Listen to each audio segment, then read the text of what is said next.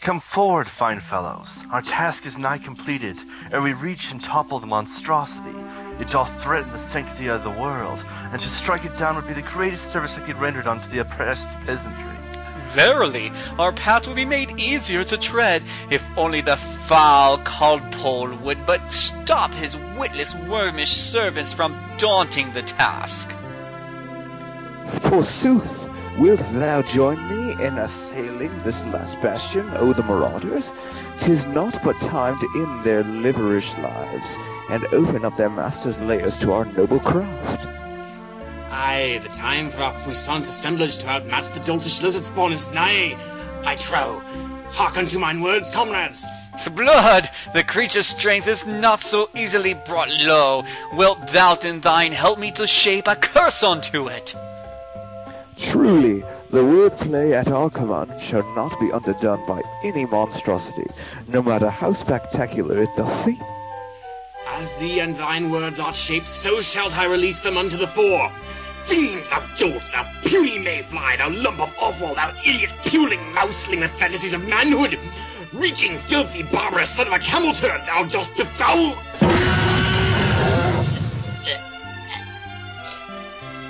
Egads, I am slain! I fear, my noble comrades, that cursing and easily bored hellspawn doth augur ill for our continued existence. Mayhaps others with less untrammeled verbiage shall succeed where we had failed. Strap on your swords, ready your spells. You're about to enter the heart of a dungeon filled with computer and console RPGs from way back when, right up through yesteryear. To get you through this maze that's dripping with danger, we've gathered the best men and women from RPGamer to watch your back. Some of you have never entered this area before. You're in for quite a fight. For others, this return visit can only be described as an RPG backtrack.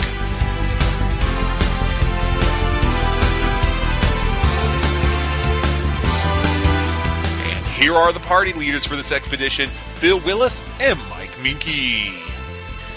Welcome to RPG Backtrack. This is the big 5 0, number 50, Mr. Moehnke. We have crossed the threshold. This is... Okay, should we use the... The... No, what, what is the centenary word for a half century milestone? Because this is obviously not our bicentennial, it's not our centennial, it's just our something centennial. Half centennial? No, it's a it's a Latin word, of course, and I don't remember it right now because I never took Latin. Sorry, man. My Ban- school didn't offer dead languages. and uh, and so now you and you and I we kind of took the reins of RPG uh, backtrack uh, back in oh when March three two thousand and ten I think was the first one you and I did together number eleven Metrodania according to the records here. So we've been going on for about geez what is that a year and a half? Getting close to that, yeah. yeah getting close there. What 16 months, I think. what what makes us? Uh, oh, oh, let me ignore our two guests tonight. Tonight we have with us the the very famous host of the RPG Sanctum, Mr. Roy Burnett, Hello, everyone. And Mr. Nathan Schlumpin something. It's Slothin. Please don't make me repeat myself every podcast. Just everyone. Um. So, so, Mike, why do we continue this insanity? Obviously, we've got a fire in our blood that cannot be quenched by any means except just yammering about games we played a while back that have since become trampled by the ravages of time, and we just have to unravel them. Have they braved the sands of time well, or have they been pounded into the ground so thoroughly that no one would ever wish to grab them out of a boot heel and look at them again? And that's a great analogy because we're going to be talking about a few games tonight that's really going back in time. And uh, we will be weighing them on the scales of such to see how well they measure out. We're talking Although, about. given this series, I would say more remakes are a very high likelihood. Uh, I don't know. I, I almost cringe at the thought. So we're talking about Dragon Quest one through three, and uh, and then later on we're going to be talking uh, some Baldur's Gate number two because we already covered number one at some point in the past, right? Yes. Yeah. So uh, we got a lot of juicy, big, fat chunks of RPG history to talk about today. What do you think about that, Mr. Roy? Sounds like it's going to be fun. Roy sounds pumped and excited. Mr. Nathan, how, how, are you ready to go? This is a big nostalgia trip for me, so yeah. Alrighty. Well, let's take a dive into this pool of nostalgia when we come right back after this really, really great. It was it eight bit Dragon Quest one, two, eight bit, right? We're gonna take a yeah, we're gonna listen to some eight bit soundtrack action. We'll be right back.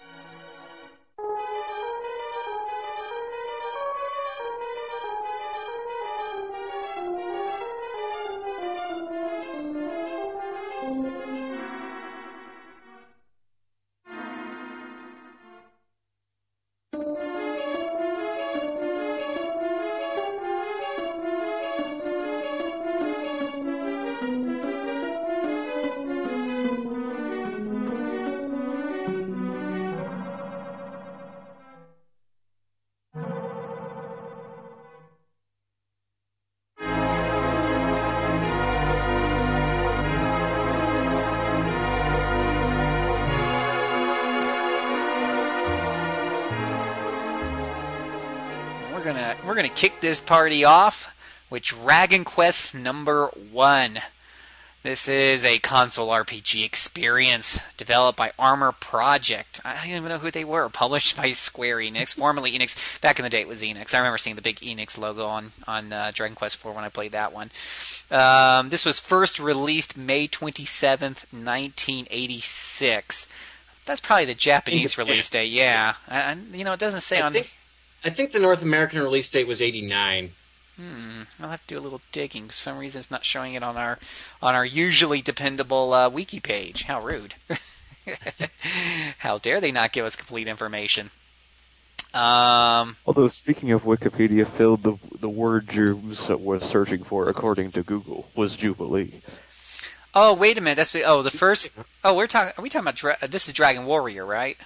Yeah. Dragon Quest One Yep, is Dragon Dra- Warrior. Uh, okay, yeah. 'cause- Dragon- I, I wasn't it a Dungeons and Dragons trademark that made Dragon Quest inadmissible for a long time?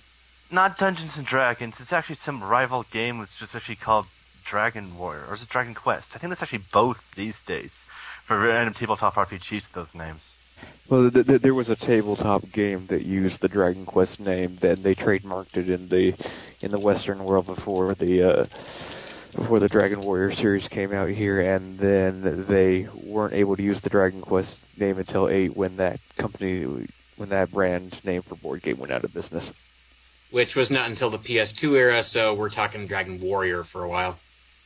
So, uh, and according to uh, GameFAQs, Dragon Warrior was released here in America August of '89. So that's uh, about 22 years ago, if I can't give or take a month. And um, well, no, we're in August now, so it's pretty much right on. Uh, so, single player console RPG experience rated E for everybody, or I, I think And it a should. rating? Yeah, It's an NES game. I didn't know The- any of those were rated. the Game Boy well, Color. they re-rated them since. Okay. Ra- the Game Boy Color version was was rated. The Game Boy Color. Ah, that, that makes sense. I think that's the one you played, right? It is. So aren't you But I happy? know a lot of people played that the original game that Nintendo gave a really grandiose localization to. Well, aren't you glad to know though that the one that you played was rated E for everybody? Oh yes, because I am a sensitive soul, and if I had played something with more dangerous elements to it, I might well have run screaming into the night and never come back. Mm. So, um, I, did either one of uh, did I know Mike played it on the Game Boy Color, but I have curiosity. Did any of y'all play it on the original Nintendo around the time that it came out? I did actually. That was my it's my very first RPG playing Ooh. Dragon Quest on my NES. Uh, I'm not going to do the weird time warp sounds that they did at the Sony E3 conference or anything like that. That was kind of embarrassing. Um, but why, no, that wasn't Sony. That was oh, I forget which console it was, but that was really weird. Um, why don't you take us back in time, Nathan, and and tell us tell us about that journey? Um, well, in many ways, it was short and tragic. After buying the game from a friend's garage sale, that neighbor's garage sale, I believe. I played it, I played it, and I was terrible at it. Utterly terrible. I mean, just a first grader, no wait, second grader, yeah, second grader playing the game. I had no idea what I was doing. Didn't have much patience for it. I barely made it to the second town. And then I magically discovered a safe data I didn't know existed, which is a bit past that point. I went much further. Apparently, my big stumbling block in the very first game was buying a copper sword. Go figure. it would be hard to indeed to get anywhere without a sword. Hmm. So, uh, Mr. Moehnke, you got to experience this a little bit later on on the Game Boy. How tell us about your journey? Well, let's see here. I played this during a semester in junior college when I had lengthy gaps between each class, which is actually perfect for playing the original Dragon Quest because it's not a very long game. And I I'm trying to remember if I was able to take it in one go or if I had to try a couple of times in succession, but I definitely finished it. I remember that part. I remember also the original Dragon Quest is the, one of the founding fathers of the great JRPG trend of grinding, because if you do not grind, you will not win. It is as simple as that. Especially yes. since you are, you, there's only one character.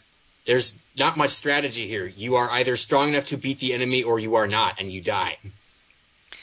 And I mean, back in those days, uh, people who listen to the show a lot will hear me criticize various elements of RPGs out there, especially more modern ones back in those days, uh, it would you really couldn't fit too much on the cartridges and stuff.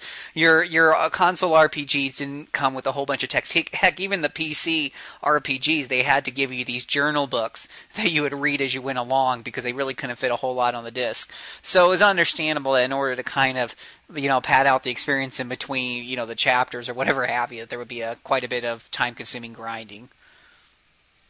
Yeah, it's like the original Dragon Quest was basically one big grind. I mean, that's why I kind of wore my patience out when I was, a, you know, a second grader.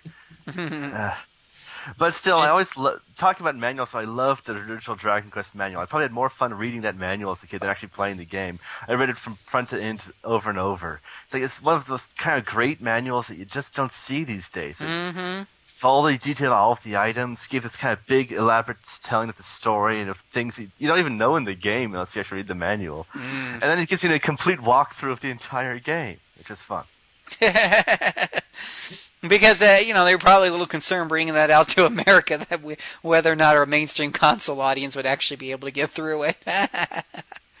Did the manual have any illustrations of the original Toriyama artwork, or was it all text? I think it's all. I can't remember if it's any Toriyama artwork. I don't recall it. I know there's a lot of non-Toriyama artwork they threw in for various bits of it. Well, I can sort of understand that because in '89, Dragon Ball Z hadn't even come out yet, and Toriyama was not known outside of Japan, so it, it yeah. wouldn't have been the same marketing pull that it does now.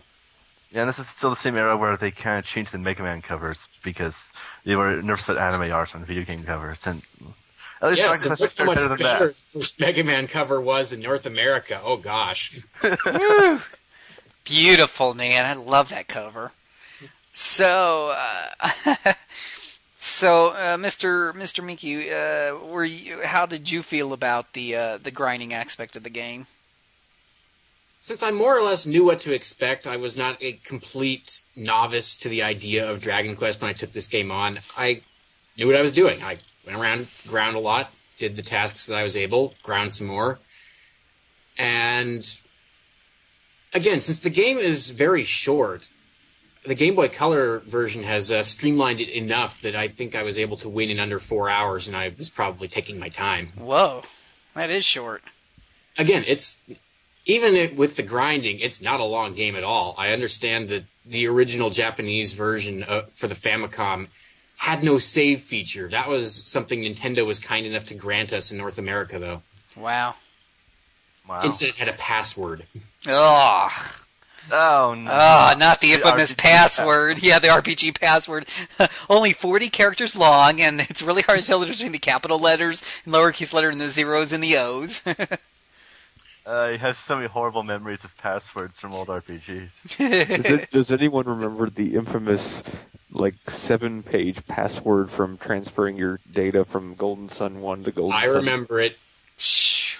I wrote it I- down so that I would never have to write it down again, and I still have that piece of paper because it's worth its weight in uh, something really valuable, maybe platinum. I actually just transferred it over via cable, thankfully.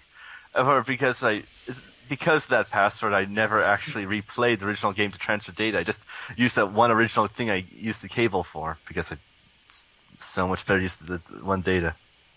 If I had found someone else with a GBA at the time, I certainly would have taken advantage, but I didn't know anyone at the time. Everybody else was playing the Halo instead of anything on the GBA. Poor you. I think Golden Sun is a little off base from Dragon Quest, though. Just a little. Mm-mm-mm. Well, let's see. The first game. Hey, guess what? There's a dragon at the end of it. Oh, jeez. Well, And- Dragon If you Lord, kill technically.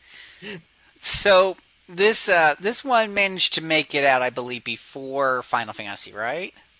In Yeah. North America. In North yes. America? Well, worldwide actually. I think in Japan, Final Fantasy came around Dragon Quest two or three. I think Either way, I two. think- Yeah, Final Fantasy Because and Dragon for- Quest two were contemporaries. For a while, the Dragon Quest games were coming out really fast, and then everything slowed down once the PS1 era hit. Yeah, I think that's the same for Final Fantasy.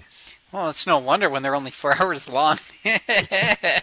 I mean, those those those were the days where you could get away with much smaller development teams and uh, crank out shorter games like that. And I mean, you were partly limited anyways by the by the hardware. Yeah, and well, this it was an early Nintendo release, the Game Boy Color had no problem reproducing it. But I understand, again, I didn't play it on the Nintendo, but looking at some of the stills, this was the only early Dragon Quest game where you actually had backgrounds when you fought instead of black screens. This is true. Yeah, this is true. Yeah, I mean, if you look at the, uh, you're looking at the Nintendo, it's it's it's very it's it's very colorful, especially for an RPG. And I mean, there was plenty of RPGs that came after it, which used those bloody black, lazy butt backgrounds.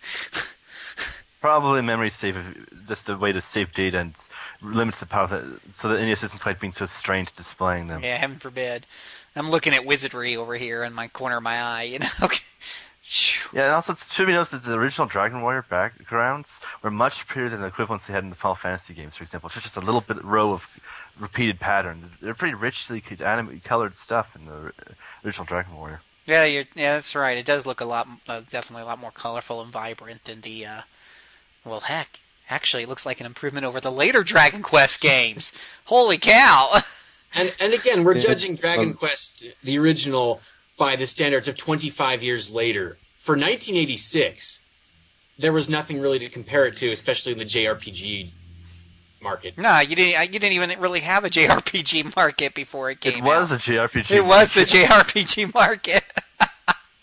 and that's why it's it's a great thing that we're talking about this on our 50th episode because we're kind of going back to where it all started.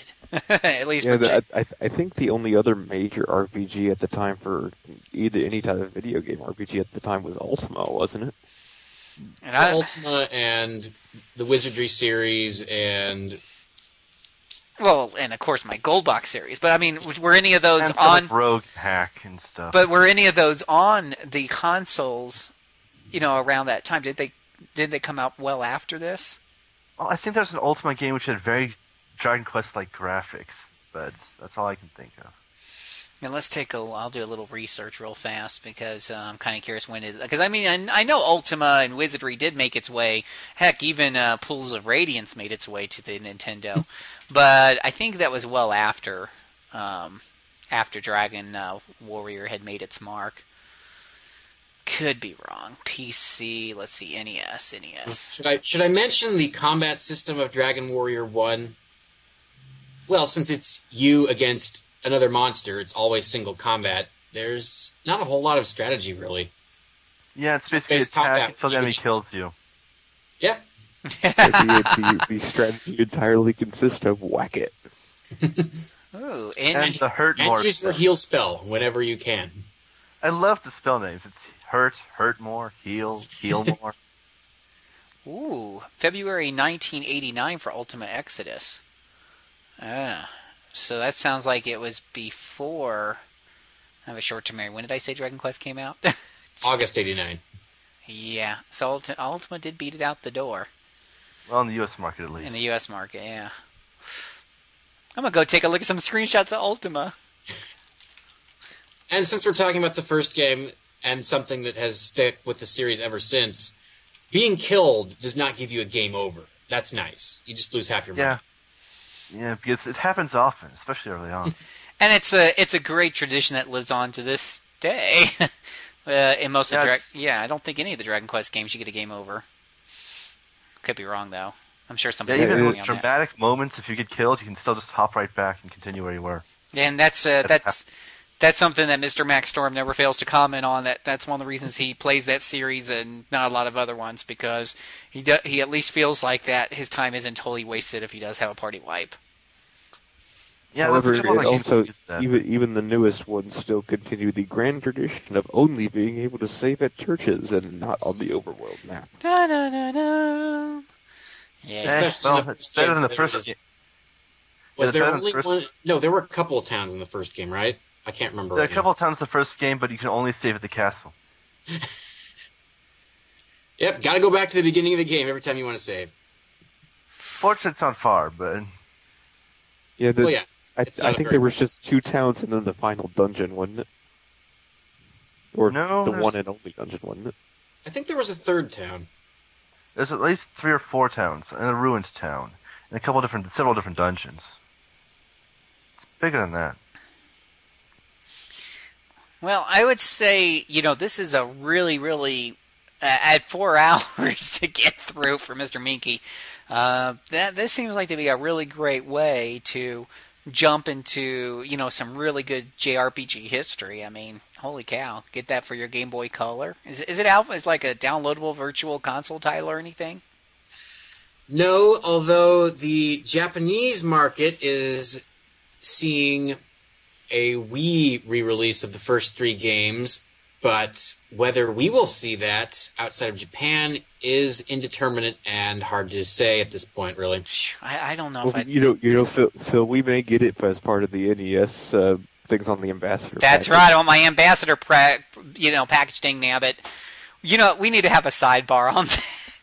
They talked about an RPG. Cast. I wish I could have been on that show. I'm stuck in kung fu class now every Saturday morning, so I don't get to go to the RPG uh, uh, cast shows anymore. But uh, I, you know, they were talking about that. I was like, eh, I wanted to jump in on that because I got a 3DS. So, but um, but I digress. Maybe we'll talk about the end of the show a little bit. Um, uh, yeah, I, I don't know whether or not I want to play all three. I guess we'll talk some more about the other two, and maybe I'll have an idea after you guys educate me. But looking at Yeah, one I- and I would say that the Game Boy Color versions are not going to be up for download anytime soon because the way of Square Enix of late has been to remake them, and why not remake them for the 3DS sometime? oh geez, Because clearly, Dragon Quest One needs to be in 3D. That, Ah. that's obvious to everyone, right? oh my goodness. More likely, we get a good iPhone remake like they did Final Fantasy 2 and 3 using Oh yeah. their PSP graphics. That's a good point. Well, you know, th- there was one thing I was hearing, Mike, is that um, the 3D, uh, the NES games they showed originally when they debuted the 3DS, when they put the 3D effect on, they actually said they actually looked rather neat with the 3D on. Okay, uh, I'll have to take whoever said that's word for it because What looks jagged pixels poking my eye don't sound particularly appealing, but maybe I'm imagining it wrong. what what looks good with the 3D turned on? The old NES games. Oh, So- so- I, I mean, I've been playing the Excitebike. That was a free. That was a free download. I haven't actually paid for any of the uh, uh, classic NES games yet, but um, since I'm an ambassador, I won't have to pay too much. Um, but, like I'm gonna go around just. I'm just gonna go around and tell people I'm an ambassador. um, anywho, um, Excitebike was cool. I mean, but it's like 30 seconds of ooh ah, look at that. I played through once and I realized why I stopped playing the NES and I go back and I play something modern. It's just eh, unless I mean, Excitebike was cool and it's it's fun to you know pull it up every now and then, but it's not something I want to. The 3D doesn't all of a sudden take it from eh, you know from being an old nostalgic game to ooh ah, I've got to play this every chance I get now. It's just you know, if you got the 3D effect on a 3DS, it's really cool. I've been playing Ocarina of Time. Now that's, you know, really demonstrates the 3D uh, rather well, and it's it's definitely. Oh, that game's so pretty with the 3D on. Oh, you know, it pops out at you, but it's it, you know, but if you're not careful, after about 10 minutes, you even forget it's there. It's like, oh wait, I'm playing in 3D. Let me look away, look back. Oh well, that's cool. anyway, um, is there anything else y'all want to say about the first one? Um, um, Whoa. I kinda- Whoa! Nathan, hold on one second. We're gonna get we're gonna reset your phone call here. Had a little bit of a problem with the connection there, but we'll get him back. Try again, Nathan. Um, okay. Uh, one thing I want to say about the original Dragon Quest is that other than the grinding, it's actually kind of interestingly non-linear in some ways. You've got the very per- outside the game gives you this kind of do this quest. It's like it's very open what you need to do from the very beginning of the game, and you just so the rest of the game kind of going around to different areas, doing what you need to do, finding different items in different dungeons, and so, um, often in non-linear ways. It's like I kind of miss that about some of the very earliest NES games weren't terribly linear about um, the things in a way that a lot more ga- games more recently are. I can chime in with an agreement to that. I remember you get a direction, there's an evil dragon and it's menacing our kingdom, and then you're set loose. Are you going to get the dragon? Well, you just have to find out. Well, but but in a way, it's linear because if you go too far off the beaten track, that level 82 lich will just snap you back into the right place. Like, oh, Phil, random. level 82 in this game. I think the top level you reach is uh, 25, 30. You remember? Nathan? Yeah, I I, think I'm I'm just saying though, if you if you're in the beginning town at level one and the monsters around the town are level one to two, if you go too far off, let's say you're supposed to go to the second town, but instead you accidentally start heading to the third town, you'll get hit with level twenty cougars that will quickly ream you a new one, and you'll be like, oh wait, I should go in that direction. Uh, Thankfully, Tr- the original Dragon Quest solves this brilliantly with "Do not cross bridges unless you are ready." I love the simplicity of that. so I, I when I hear people complain about the linear linearity, I guess, of some of the some of the titles that come out today, like Final Fantasy, whatever it was, thirteen or fourteen or whatever we're up to now, it's like, come on, guys, what what, what games have you been playing? this has been this way since I don't know since I started playing console RPGs. Uh, you have not played Final Fantasy 13, then. It's a different order of magnitude of linearity. Yeah, it still feels. I mean, yeah, the walls are there rather than the you know. But I guess with other games, it's like the illusion of open. I think we talked about this on Sanctum. I'm, I'm getting like a Yeah. I'm getting like vu. deja vu, but um, oh well, a different different group of listeners here. But but for me, even like Dragon, I mean, I didn't jump in into any of this till Dragon Quest Four. Um, and whatnot, but even there, if you just didn't go to the right towns in the right order, you just weren't going to get anywhere. Or worse yet, you get snapped back in shape by some monster that's tougher than you. I, I don't know. I, I guess it's kind of like the illusion of freedom, in my opinion. But yeah, with, with Final Fantasy 13, there's no illusion. It's the walls are there. You have to go straight through where they want you to go because you have nowhere else you can go, even if you wanted to. So Yeah, I'll, I'll admit to sequence breaking Dragon Quest 4, but I suppose that's the subject of a different RPG backtrack. so any other thoughts on the first one here? Let's see. I do believe that Nintendo vastly overestimated the potential demand for the game in North America and was reduced to sending out free copies of it with Nintendo Power subscriptions. now, Because after all, this was the very first Dragon Quest game, and like every other game since, it sold millions of copies in Japan. yeah, didn't, didn't probably you know hasn't quite done super great over here. Although one thing that was nice about the version I played is I originally played it on a ROM that a friend gave me, and when you're playing it on that way, you can quick save. There you go. Woohoo! Quick saving is cheating. Always. Not on PC, it's not. Hey, that was the best way to get through some of those gosh darn hard harder NES games. you know, the games that kept whipping up my tail as a kid, put them on the emulator. Aha! Quick save, quick reload, quick save, quick reload. okay, okay, we, we don't condone emulation. No, no, bad, Uh. bad us, bad us. Um, well, I, I didn't emulate it, a friend did it for me, so loophole. There you go. Uh, per. Sure. Whatever makes you sleep at night. yeah. Okie dokie. Well, I think we'll move on. Oh, and should we should we talk about the mascot of the series, the slime, which is Slime. after all the first enemy you ever see in, in pretty much all the games. He's so cute. the He's first- got a big smile on his face. The Dragon Quest one, thought this is- one- a slime is gonna be the first thing that's gonna kick your butt. Always. but he's so cute. Uh, did they have metal slimes in the first one? No, I don't. Oh, I like the metal slimes. So much experience. If you can, again, when your max level is about thirty and there are absolutely no classes, uh, the metal slime wouldn't be very useful. and you, you have to wait for the later games for, for the metal slime to appear. and of course we we we, we you know I, I don't did we did we do did I miss it? Uh, did we talk just a tiny bit about the wonderful use of Old English? Well, But Nintendo thou must. definitely. Sorry. Thou hast gained five experience points. Oh boy, yeah. Hey, again, for the tra- for the translations of the time, Nintendo definitely went the extra mile with this. They did. So, okay. So, I mean, Dragon Quest One, in a nutshell, your one of your first RPGs uh, on the NES. Definitely the first uh, JRPG, if because I think Ultima was uh, not a JRPG last time I checked. Um, and uh, one character, you control one character. You don't get to pick a class. You're just going to go out there and kill stuff. Make sure you buy your copper sword or you'll die over and over again. You'll never make it to the second town. Um, By the cover from the second town. That's the trick. oh, that's you the trick. farm the enemies. You start the game with a stick. That's one of the things. Like, there's absolutely no funding from the king send you on the journey. It's like buy a stick. stupid king. Doesn't even give me deacons, or at least in Zelda, the first thing I get is a sword. Hello. Um, oh well. Um, and uh, max level's about 30, and you can get through it in about four hours. It's available on the Game Boy Color and the original Nintendo, and and other. And it was and in a Super Fa- Super Famicom version that came out in uh, '94, I believe. That because I said Super Famicom never came out in English. Yeah. And that everything we never talk about emulation. So, um, boy. So dra- let's move on to Dragon Warrior 2. Uh, developed by Chunsoft, really? Published by Enix uh, on the NES. Released here in North America in December 1990. A console single player RPG experience for your Nintendo Entertainment System.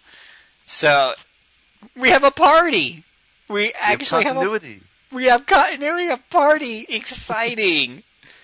tell us more. Who wants to tell us more? Yeah, my, I, remembers it.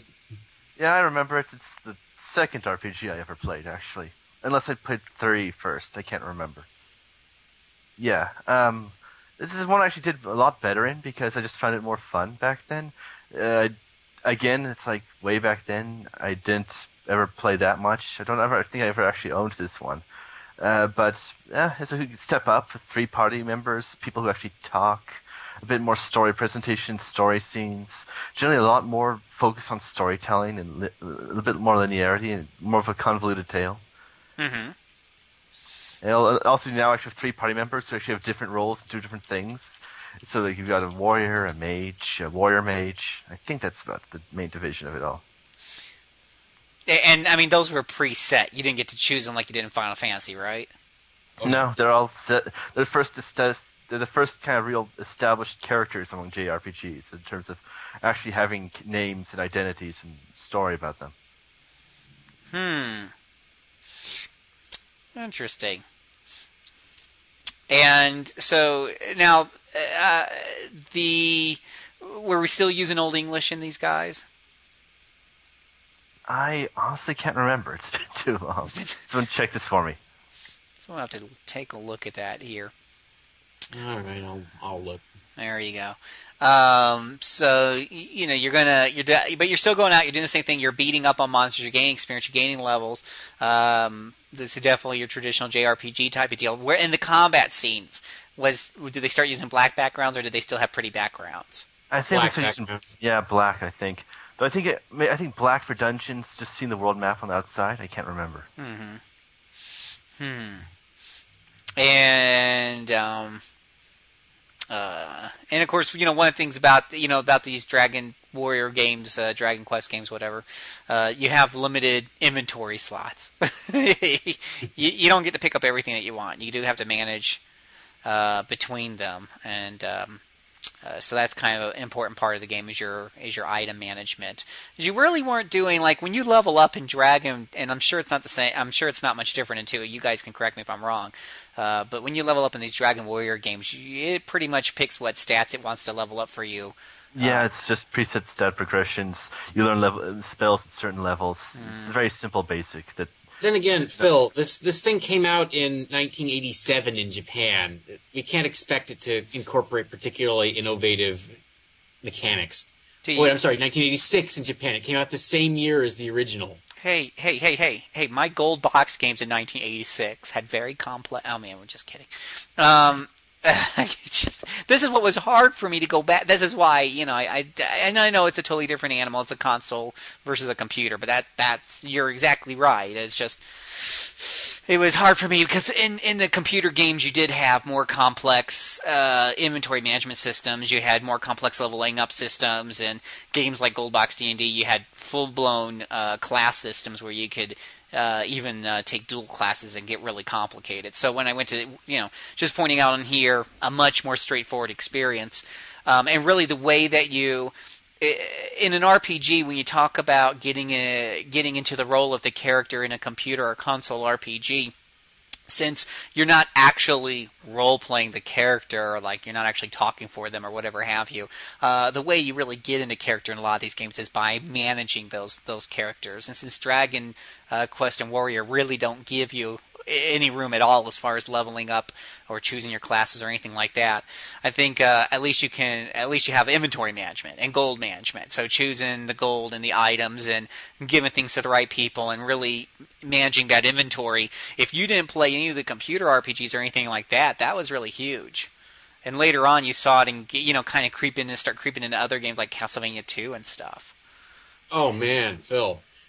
Apparently, the Japanese version of the second game also used passwords. Yes! Awesome! Yay for passwords! Just for giving us the ability to save, Nintendo of America deserves enormous credit. They do. So, um, so there's a little bit more story to this, right? Do any of y'all remember anything about the story? Uh, um, I remember the opening scene of the castle gets destroyed princess runs off to warn people. The descendant of the descendant of Erdrick must rise up and stop them. Uh, there's a prince you have to recruit who's in a cave. Yeah, I don't remember much. Yeah, I think the the, the prince gets commanded uh, commanded to go out there and and and save the kingdom and whatnot. And he's later on joined by two other people, right? Yeah, the prince is joined by the prince and the princess. Ah, it's all royalty. It's all royalty. There you go. Not too many games that all royalty goes out to save the world. Based on what I see here, Nintendo did ditch the old English style for the translation here, sadly. Well, how about that for royalty getting off their rear end and saving the world instead of just sitting on their thrones and paying other knights to do their dirty work? That's awesome. Um, yeah, I, I want to see Queen Elizabeth get out there and take care of the British Empire's problems herself. Mm-hmm. Um, there was a there was a little bit of uh, continuity. Um, they meet the uh, the grandson of the Dragon Lord, the villain from the first game, and he gives them he's the one who gives them information about uh, Five Crest that you got to collect around the world to uh, make the charm of Rubiss. And um, so that's pretty cool. A little continuity going on there, and probably the first time in a console RPG where you had some continuity from a previous game. Uh, that and would... apparently, the entire game world of the first game is in this one in condensed form, but it's there. Nice. And yeah, it's like how the entire game world of Zelda One somewhere in the corner of Zelda Two. Oh, nice. Well, that's pretty darn cool. Um, yeah, here it is right here. Yeah, it's included in the world map. Um, you can win the game without ever setting your foot there, um, but it is there. So go figure that means we have optional areas, which is also a cool thing. That is cool. That's very cool. That's awesome cool because when you think of uh, some of those col- console RPGs, they didn't have a whole lot of Easter eggs or side, you know, little side things. There really wasn't a lot of extra space on the cartridge for that sort of thing. It's amazing what they fit in Dragon Warrior 3 and 4 in that regard, actually. But Hmm. Yeah, those got to be pretty big NES carts. yeah, they're huge games for NES games. Mm-hmm. Mm-hmm. Okay. Um, and this is a little, little kind of trivia, cool thing. Anyways, the uh, so the Famicom version, the Japanese version of Dragon Warrior 2, was a financial success in Japan, of course, selling approximately 2.4 million copies. Wow. And this was back when the video game market was considerably smaller than it is now. wow. And cartridges could cost 70 bucks of that year's money in order to be purchased. Yeah, plus however much they were in Japan, because I'm sure that the Japanese would have taxed them egregiously. Um, so that's pretty interesting. Um, their Dragon Quest One and Two was the first remake of any Dragon Quest game released in North America under the Dragon Warrior name. It received fairly high marks, as we all know. Um, when when was that for the Game Boy Color? Won the Game Boy Color Award, uh, Game of the Year award for 2000. Woo. Interesting. Uh, together, the NES, the SNES, and the Game Boy Color remakes sold in excess of 1.94 million copies. And so, with that success, Enix went on to release uh, uh, Dragon Warrior 3 for the Game Boy Color in 2001. So, wow. Yes, played Dragon Warrior 2 on the Game Boy Color, whereupon I made an unpleasant discovery. It see, there's this thing that happens whenever you buy off of eBay. Every now and again, you might see a suspiciously cheap game, Oh, no. and I have occasionally taken advantage of those, only to find, oh, there's a reason that was suspiciously cheap. If you ever see the really, really thin manual and the not quite right box, that's a sign that you got a bootleg. Nice. And this one, it's easy enough to play the first game with nonstop, but the second game takes a lot more effort to do in one go, and my battery didn't work. Mm. So, hmm. which makes, since you can't save the game, hmm. I just didn't complete it. It, I just couldn't be bothered to stand there Wimp. for however long it takes to. Well, this was also the original GBA, which I I can't play that long, or else I have to change the batteries.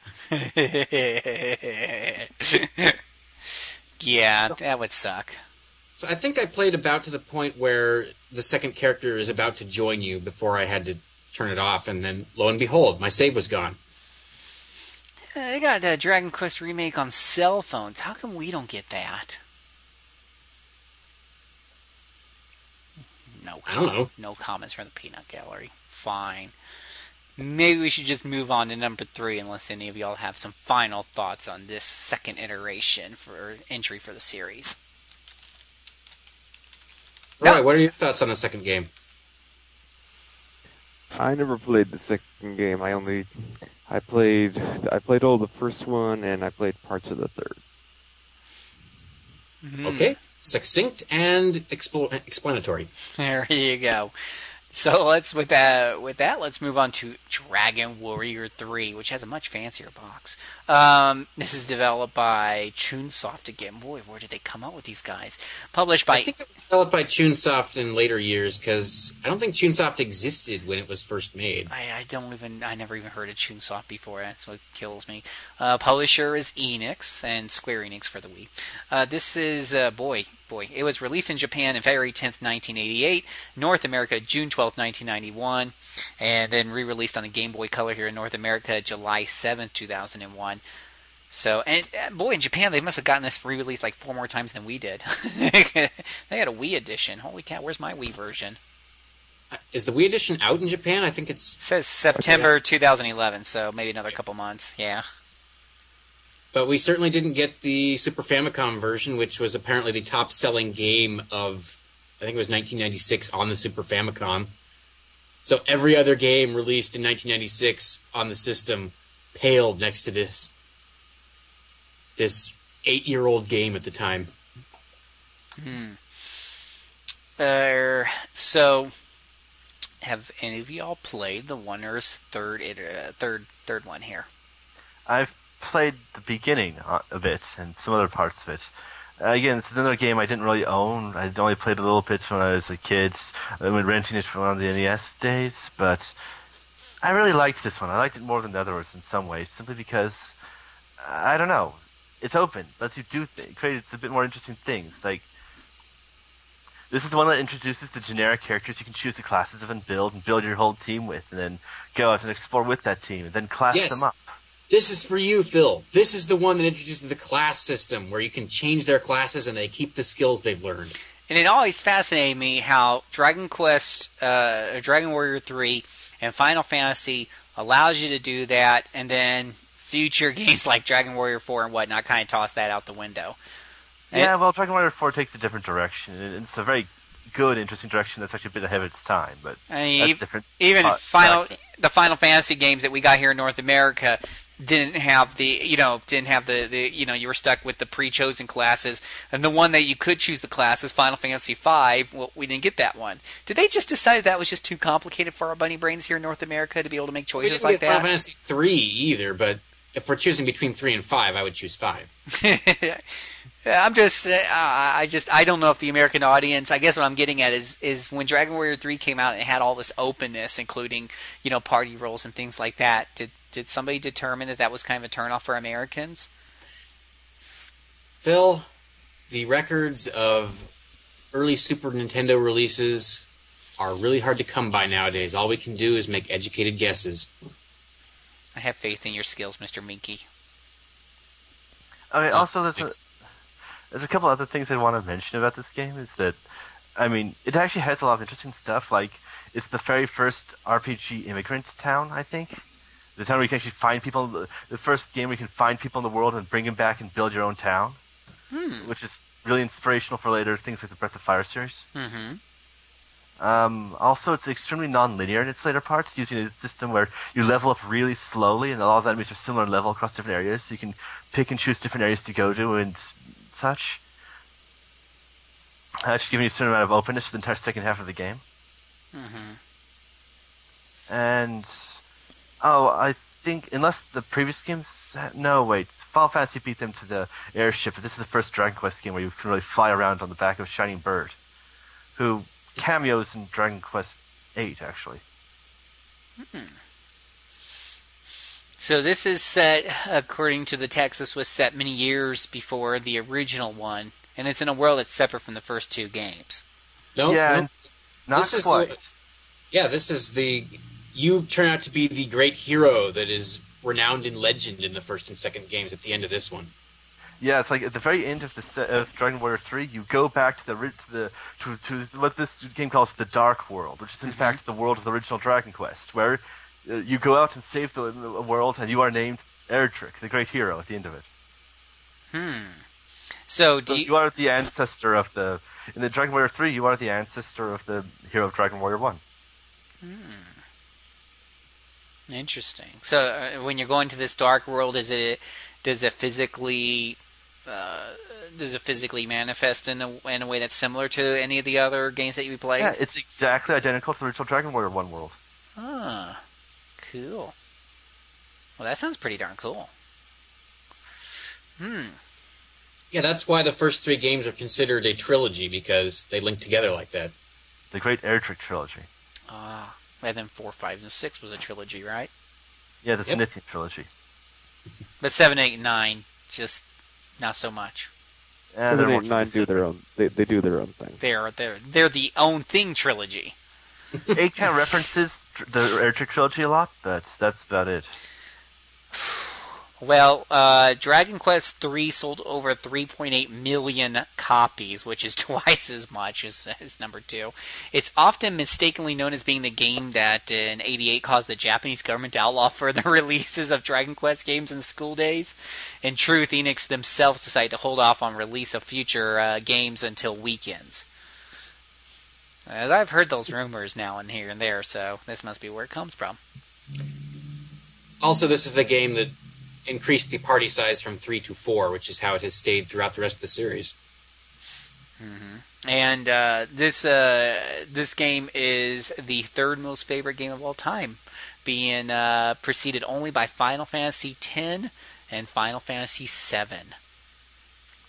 Uh, I imagine this is on Japanese gamers because in a yeah, hmm. I don't think this ranks so much high with U.S. gamers, which is a shame because it seems really cool. Yeah, because of which it's funny because if you ask uh, U.S. gamers to say which is the best Dragon Quest, most of them, as far as like the the, the pre ones pre seven, will probably choose five. Hmm. Um, unfortunately, didn't do quite as good here in North America. um, the Game Boy, you know, the the Game Boy uh, Color here. Let me see if I can find how much it's sold. I understand that uh, the third and fourth games got fairly low print runs on the NES, so that they fetch fairly high aftermarket prices now. Oh yeah. Hey, yeah. Yeah, let's- the Dragon Qu- Dragon Warrior 4 on the NES is kind of released really late in the NES life cycle, so like after SNES released late. So I can imagine that a small print run. There's, there's no way it really would have done very well.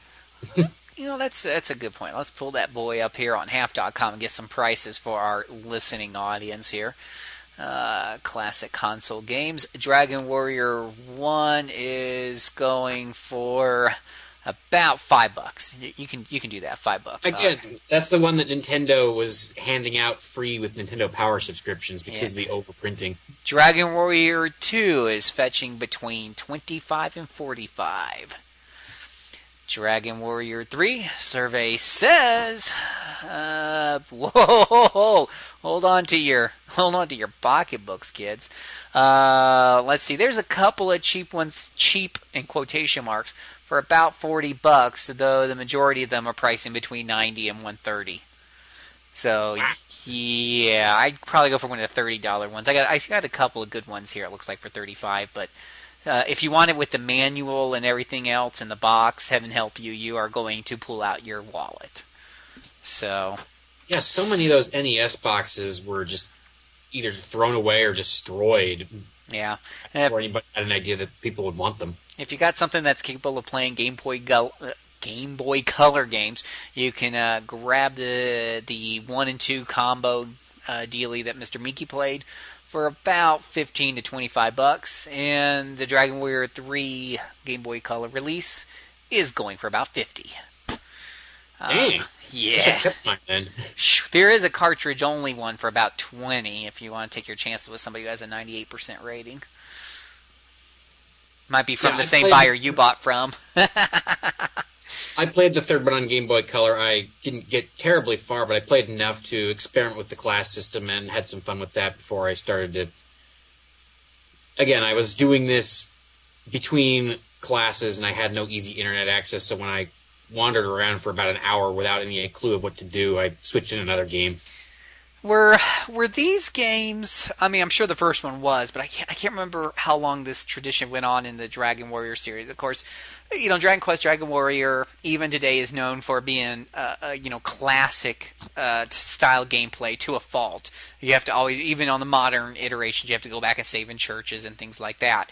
Um, one of the things that really I remember being kind of a, a property of the series is the fact that you have to press so many buttons and go into so many menus to do the simplest of things. So in other games, if I stand in front of a treasure chest and press the A button, the treasure chest is going to open. But in Dragon Warrior, I'd have to pull up the menu and choose the open option or something like that. It's like all these extra clicks you have to Yeah. do. You have to The do stuff that like the all the way through stairs seven. command. Yeah, like the stairs. You can't just walk on the stairs.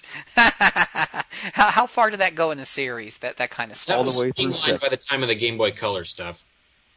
Not to the point of modernity, but it was streamlined to the point where you didn't need to open a menu to go down the stairs. Right, but I, I, but I'm talking about how far did that go in the series in the NES days? I really don't that, remember. That was that was a mainstay in the series all the way until seven. Wow. Ouch. As a matter of fact, that was one of the major detractions Well, from seven at the time. Was I- it still did that? Thought in Dragon Quest IV I could go upstairs by just walking on them. But I don't remember about opening doors. I might have had to go into menu to open doors. That's pretty sad. go into menu to open all the Fortunately, the remakes cleared that up, but Yeah. Well, I mean, there's no doubt if you're going to play, you know, if, if, if, you know, knowing as much as I do about four and stuff, and having played the the remakes and whatnot, I would definitely tell people to go ahead and play the remake before you go back and play the original, because the just if for no other reason, because those stream streamlines really do make the game more enjoyable. But uh, as far as one, two, and three, you might be better off going with the Game Boy Color version. It sounds like. Okay. All right. So, any final thoughts about this first trilogy in the Dragon Quest Warrior series before we take a take a small break, Mister Uh, Mister Moehnke? Well, I, I think we should at least give a shout out to the music because Koichi Sugiyama was supposedly was a well known com- classical composer when he got hired by Yuji Horii to start doing the music for the series. And since I again I was playing this in the library where I couldn't really listen very carefully, but lots of people swear by the compositions. What did you think of them, Nathan? Oh, just Dragon Quest music just it's great, honestly. I mean, I've known people who've sworn that the final battle music from Dragon Warrior 3 is the greatest final battle music or just flat battle music in any video game ever. And it's quite good. So. Hmm.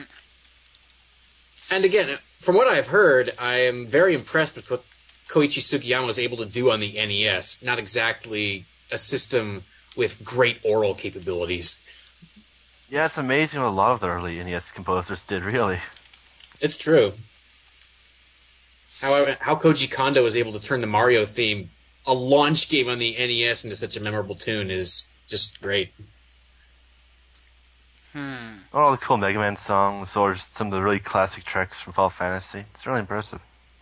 It's true. And and the one other thing that should be mentioned too was that uh, for the series as a whole, maybe maybe so later after the first three, is that uh, Akira Toriyama's art style. Um, I'm not normally a major fan of it, but it fits the style and the spirit of the series just so well. Mm-hmm. Coolly, coolly, coolly. All right. So, uh, final thoughts on the trilogy as a whole, Mister Moehnke. The first game, it's hardly modern, but considering the small time investment you would need to play through it, I would say give it a shot sometime. See if you like it. The second game, I can't really say because if you have no save battery, that makes it very difficult indeed to play. The third game, I would like to try again sometime because I always regret leaving off in the middle, even though I did that a few times back when I had to play games in between classes. I I certainly found enough to keep me very interested in that game. Mm-hmm. Uh, okay, and Mr. Nathan. Um, the opening cinematic at the beginning of Dra- the opening cinematic at the beginning of Dragon Warrior 3 was really the prettiest thing I'd ever seen in a video game at that point. Just wa- warriors and dragons and flaming pits.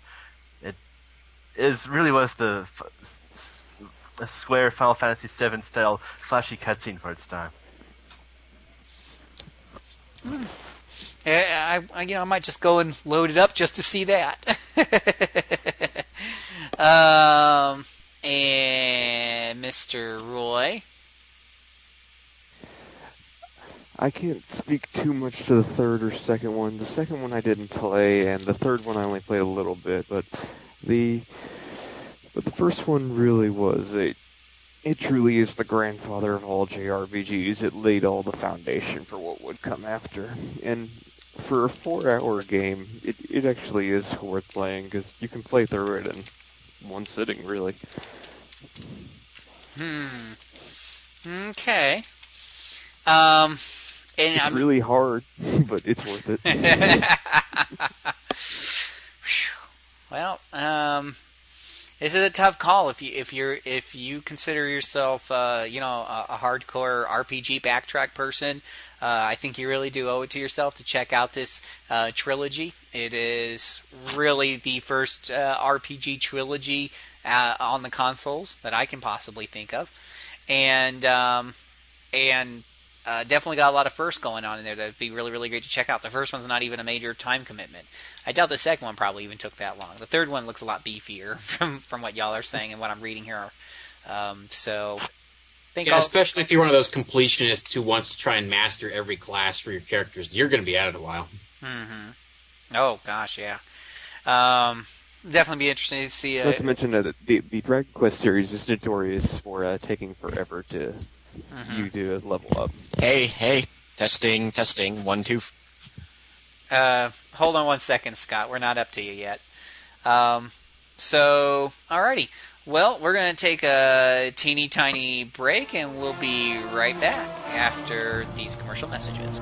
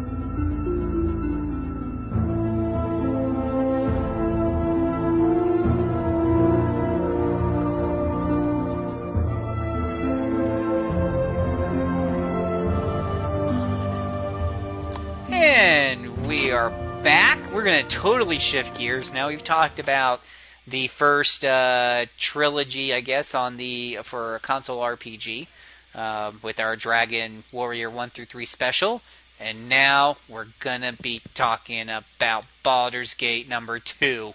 So we've gone from a first to a second. I, I don't know, a big first trilogy. I don't know. Baldur's Gate wasn't really a trilogy. Baldur's Gate two really wasn't a first on the console or the PC, I should say, but it was just darn cool. so what the hell? We're going to talk about Baldur's Gate. And to help us do that, we've got two new guests on the show who've just jumped in. First up is Ms. Becky Cunning Turkey. turkey. Well, Hey, hey, it was a rabbit farm, not know, a turkey farm. probably get bored of being called Cunningham all the time. We got to mix it up once in a while. Cunning Turkey. all right, Cunning Beef. How's Cunning Beef? No. Oh, you're no fun. Phil, Phil Ham- can't help but associate with you with Max Storm, so he's trying to break that association. I am. I'm working really hard. It's our big 50, as we pointed out earlier. It's our big 50th show, and and and we're it's kind of like New Year. It's kind of like the New Year's resolutions for us. It's a 50th uh, show resolution, and, and I'm trying to be more creative with my names. Okay. But I like my name the way it is. Oh, that's boring. That's so. and and you've always gotten it right. I felt special. Now I'm mixing it up today. Nah, this is a fit, we have to do everything special. And we've also got Scott, who watches The Watcher, on the show. Hey, Scott. You there? the hell. What's that? Where'd you go, Scott? You there, Scott? Scotty, Scotty, come in. Can you hear me? All right, Scotty's down engineering work. on the head of a pin as well. Oh, there you go. Yeah, I'm here. I'm here, yelling. Thought Scotty might be down engineering working on our communications. I'm yelling. kind of breaking up. Let me try dialing you back in there, buddy. Hold on one second. Uh, and let's see if that doesn't help things out just a teeny tiny bit.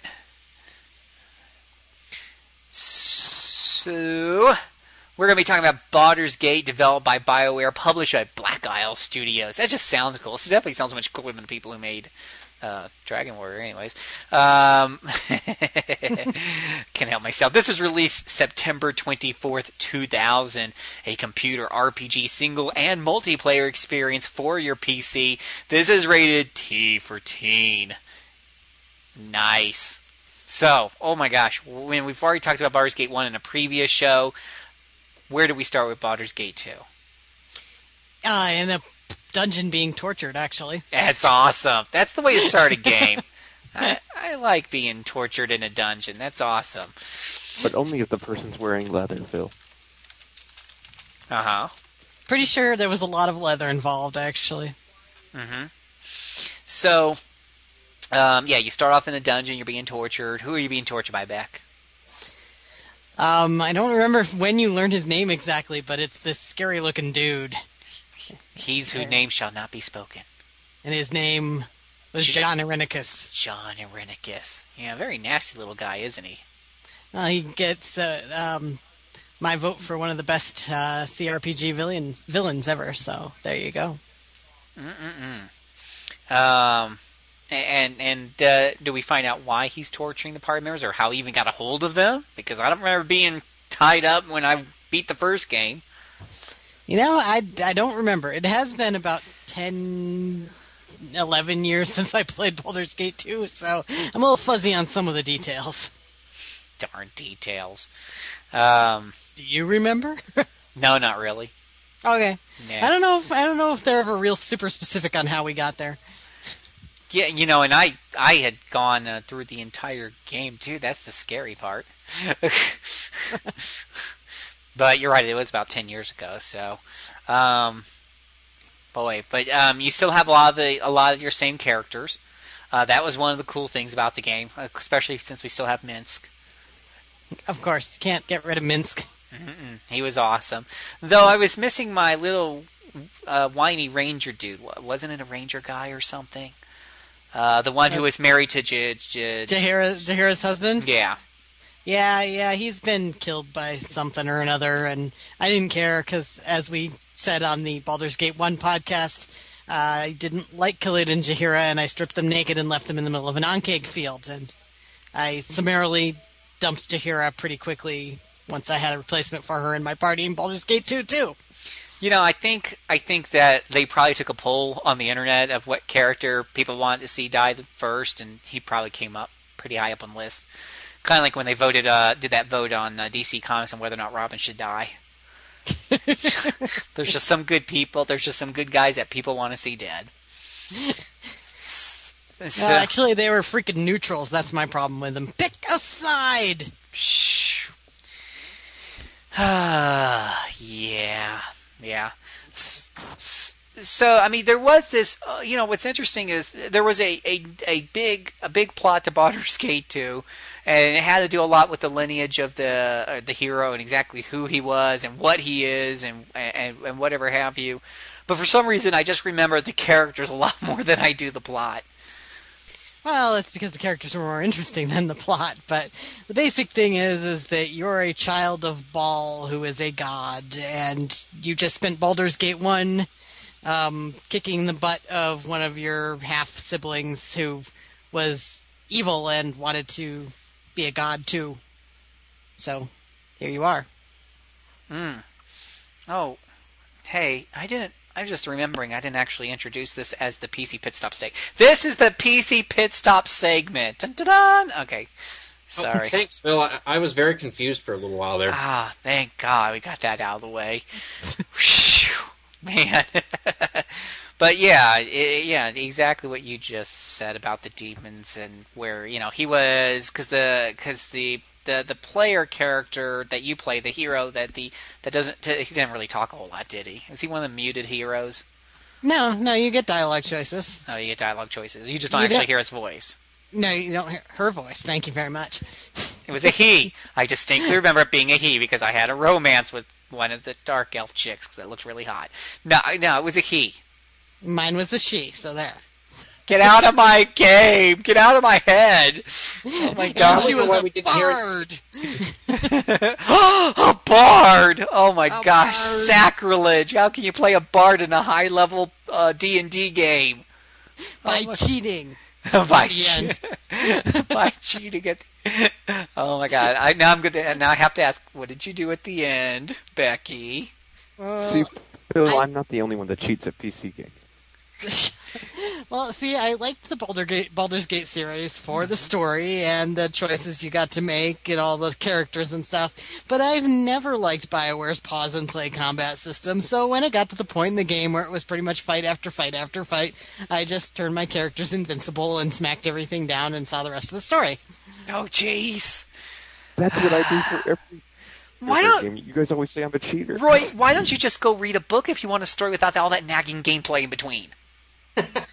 Well, see, I like the because I just gameplay until it gets ridiculous. I Yeah. just enjoy Bioware's story. But I'm picking on Roy because Roy does this at almost every game. You only do it at the end when it gets hard, Becky. That's okay, Roy. Explain yourself. Why don't you just go read books? I read books too, but I love Bioware stories, but I hate their combat system. Well, maybe we'll maybe we- we'll send you some Bioware books for Christmas. That'll just answer all your prayers. Bioware stories without that darn irritating gameplay in between. I never did cheat at Dragon Dragon Age. I never did cheat at Dragon Age Origins, and I haven't have, had the need to cheat in Dragon Age 2 yet either. So there you go. There you go. Unlike certain other people on this podcast at the moment. All right, so I, I don't need to cheat in them, but one hitting everything is fun. Oh, I see. Um, so, Becky, uh, uh, how did you feel uh, about about the characters uh, about, about the characters in Baldur's Gate 2? Uh, we have some good carryovers from the first game, right?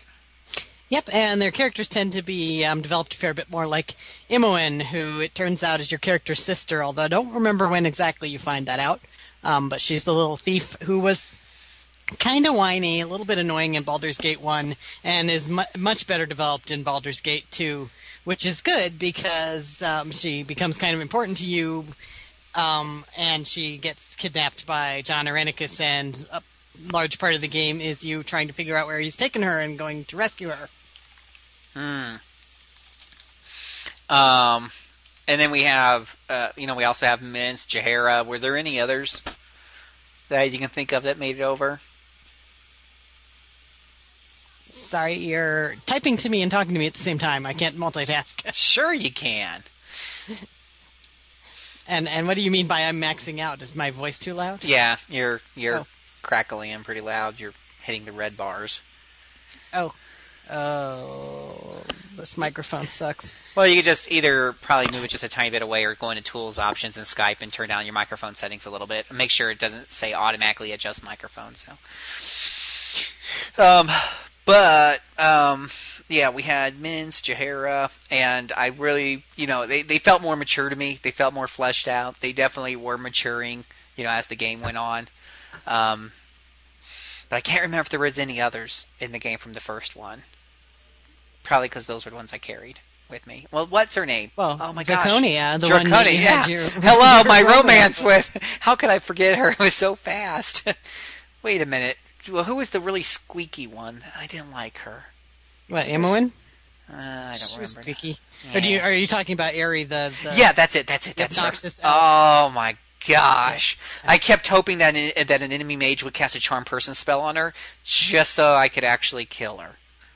You know, on accident, of course. I th- here's the problem with it. So so Aerie is this formerly flying elf who has lost her wings, Aw. and she's a mage, I think.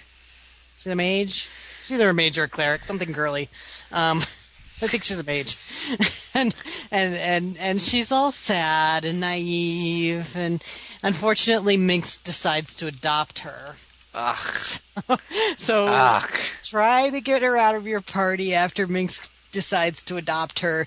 He will leave too if you get rid of Aerie. So I got stuck with Aerie in my party, but that's okay because after you um, recruit Viconia, the Drow cleric, Oh, she yeah. spends the rest of the game verbally tormenting Ari, and it's hilarious. If that was the only reason I kept her in the party. I kept Squeaky Girl because I just like to see her get berated the entire time. It was awesome. We're terrible people. We are, we are, but I, you know, I just enjoyed that. Are you good at being terrible, or are you terrible at being terrible? Oh, considering I was once banned from ever playing um, Evil Aligned in a Dungeons and Dragons campaign at one point, I'm probably pretty good at being evil. What about you, Phil? You know, I mean, I, I play good characters, but I, I'm a good character that doesn't like squeaky little girls who lost their wings. So I, I'm just, it's just a, it's just a taste. It's a preference, you know. I like And, to and I play chaotic good in pretty much all of these games, but you know there are limits. yeah, there are limits, indeed. I just, Squeaky elves and kid characters; those are my limits. yeah, she just, boy, it was just fun watching her get berated though. And that was really cool is that depending on who you had in your party, you got some really great dialogue between the characters. just really awesome. Yeah, they were definitely pretty semi-regular, especially in the first like half of the game. Like the first act is pretty open. There's a lot of side quests. There's a lot of different things. Um, you're you're in the city of Amn, which is um, a city sort of in the south of the Forgotten Realms that's ruled by the Cowled Wizards, and they don't like anybody else doing magic in the city. So if anybody does magic openly in the city, they get arrested by the Cowled Wizards, unless, of course, they fry the Cowled Wizards after they show up. Not that I ever did that. Scotty, are you there? Kirk, to Enterprise. Scotty, I think so. Thank goodness. What We did hear you? you now? Yeah, we can hear you. Can you hear us now? Good. Um, we were talking about some of the characters and what we I think I go to Cotton. Yeah. So, whoa. Some of the the yeah uh, some of the hits or misses and whatever have you. Um, what did what did, you know? When you're looking at Eris, it, it's just her face just looks ditzy. You don't even have to listen to her talk. You don't even want to open her mouth because once you see the picture of her face, you're like, I'm done there. I'm I'm no, that's okay. It's it's Aerie, not Eris. Eris Aerie, is somebody else Eris. who is dead. Uh, yeah, I get them all mixed up. I, I I get to slaughter their names too. Why should you be the only one back? so, what about you, Scott? What are your thoughts on the characters of Baldur's Gate 2? Okay. Well, obviously there are far than uh, Uh, I think Scott's having some more. Who we'll have to get back to Scott. Well, they did have. Uh, if we're talking about the characters that aren't carried over from the first game, then there was Baldur's Gate One did not have. Mhm. Wait, did Baldur's Gate One have any romances at all? I don't think so. no, I mean, if there was, I totally missed out on them. But I had plenty of opportunities in Baldur's Gate 2. Yes, Baldur's Gate 2 had three possible love interests for the male main character, and one possible love interest for a female main character, who was a paladin named ah. Ugh. Amwin. Am Amwin? Am Amma something. And he's he's vain, isn't he? He's the one that's kind of like onto him. Animan. Yeah. he's he's obnoxious, and I uh, there there's a, a, a thieves guild test in in in the city of Amn, which involves many nasty traps. So he was in my party, and he annoyed me so much that I left him naked in the middle of the room full of traps in Amn. Because NPCs that do not make my cut in the Baldur's Gate games meet ignominious ends.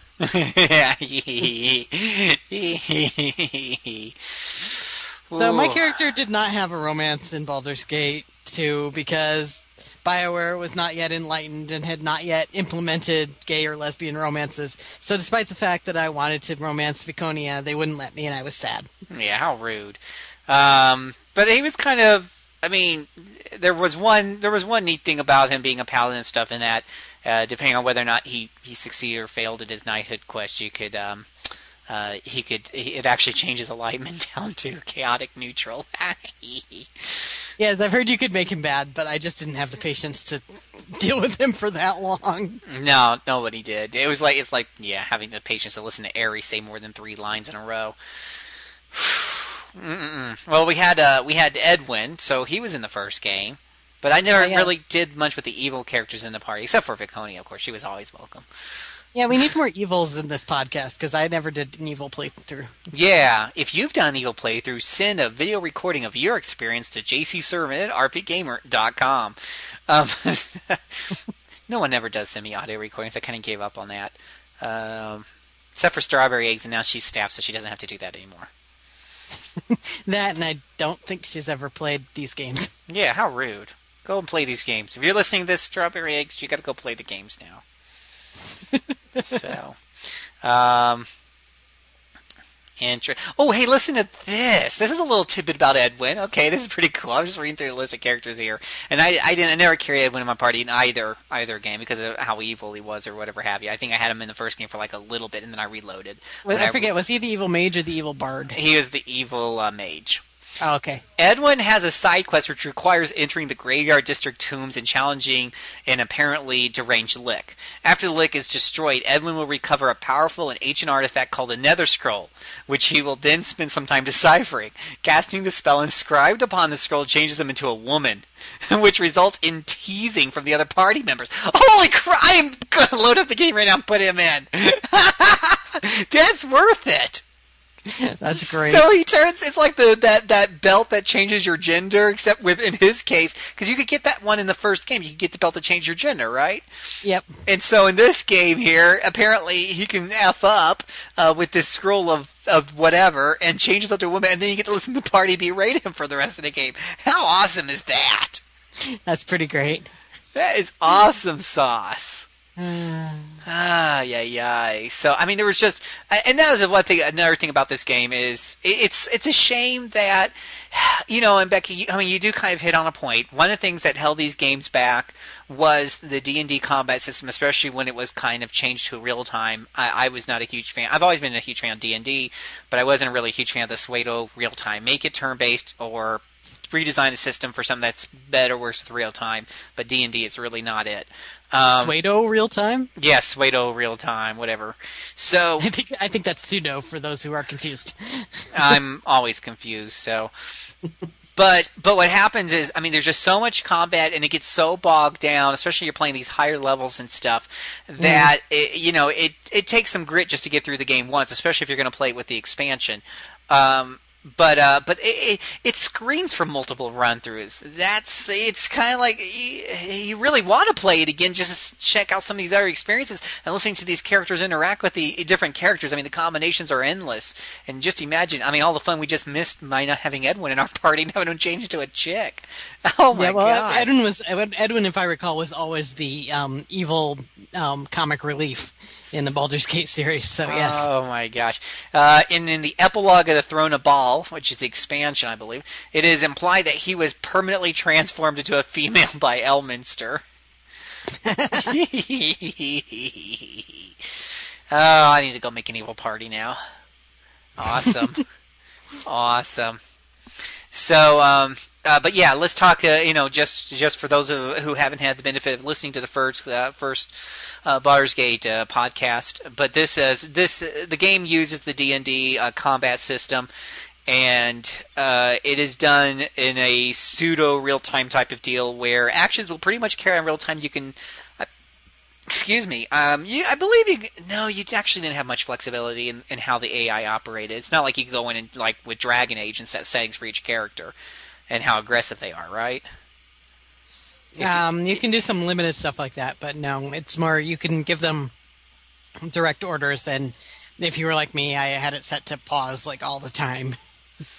Yeah. Um, it um. So and you know with with D and D characters and D and D the D and D system, it is a deep, complex uh, system, and you're doing this time six characters. So when you definitely get into the latter half of the game, uh, where the battles are really, really you know going to be tougher um, and require more strategy, you will be hitting that spacebar a lot, and you'll be thinking a lot. Then you'll hit the spacebar again, watch a second of action, realize something didn't work out the way you thought it was going to, and hit that spacebar quickly again, make some micro type of adjustments, hit the spacebar, hit the spa- and just this just rinses and repeats. Next thing you know, it, no, Minsk, no, don't run No. into the fireball. Come on! I, I started casting it, and the funny thing is, you started casting that fireball like three minutes ago, but because you kept pausing so much, you forgot that it was going off until it's about to blow up and it's starting to cover the screen, and you're like, maybe if I pause it and move them now, I can get out of the way. Yeah, it just it was I wasn't even talking about him running into my fireballs. I was talking about him Oh, running into the enemy fireballs. enemy fireballs. Yeah, it was pretty crazy. You, you back with us, Mr. Scott? I, I think I am. Oh wow, you I've sound much game. much better. Oh yeah, okay. So Did you ever do an evil playthrough? Because we're a bunch of goody two shoes over here. yeah, did you do an evil playthrough, Scott?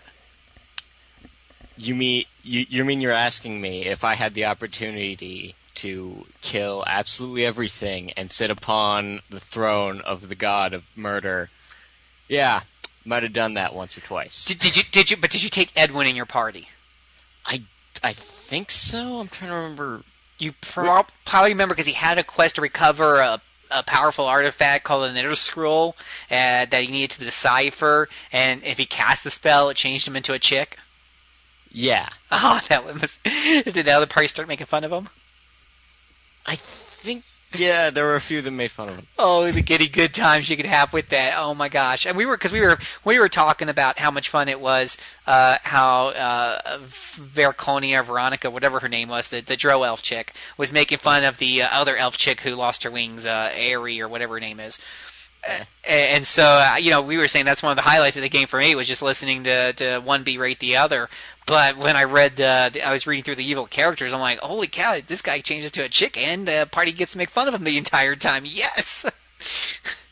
That was just one of the cool things about Baldur's Gate 2 is is you had uh, you had about uh, over well over a dozen uh, characters uh, NPCs you could add to your party aside from using the multiplayer trick to make your own. But you would never do that just because it was so interesting to have these guys in your party and watch them go back and forth. Yeah, I mean this is this is where Baldur uh, or Bioware really got their got hit a lot of what would become their formula for much later with strong characters who just never stop talking to each other. mm-hmm I like that. Go I know it's awesome. Oh, but, okay. but uh, some people might have a problem with it. it. It's just become their trademark at this point, which beats their previous trademark of giant robots.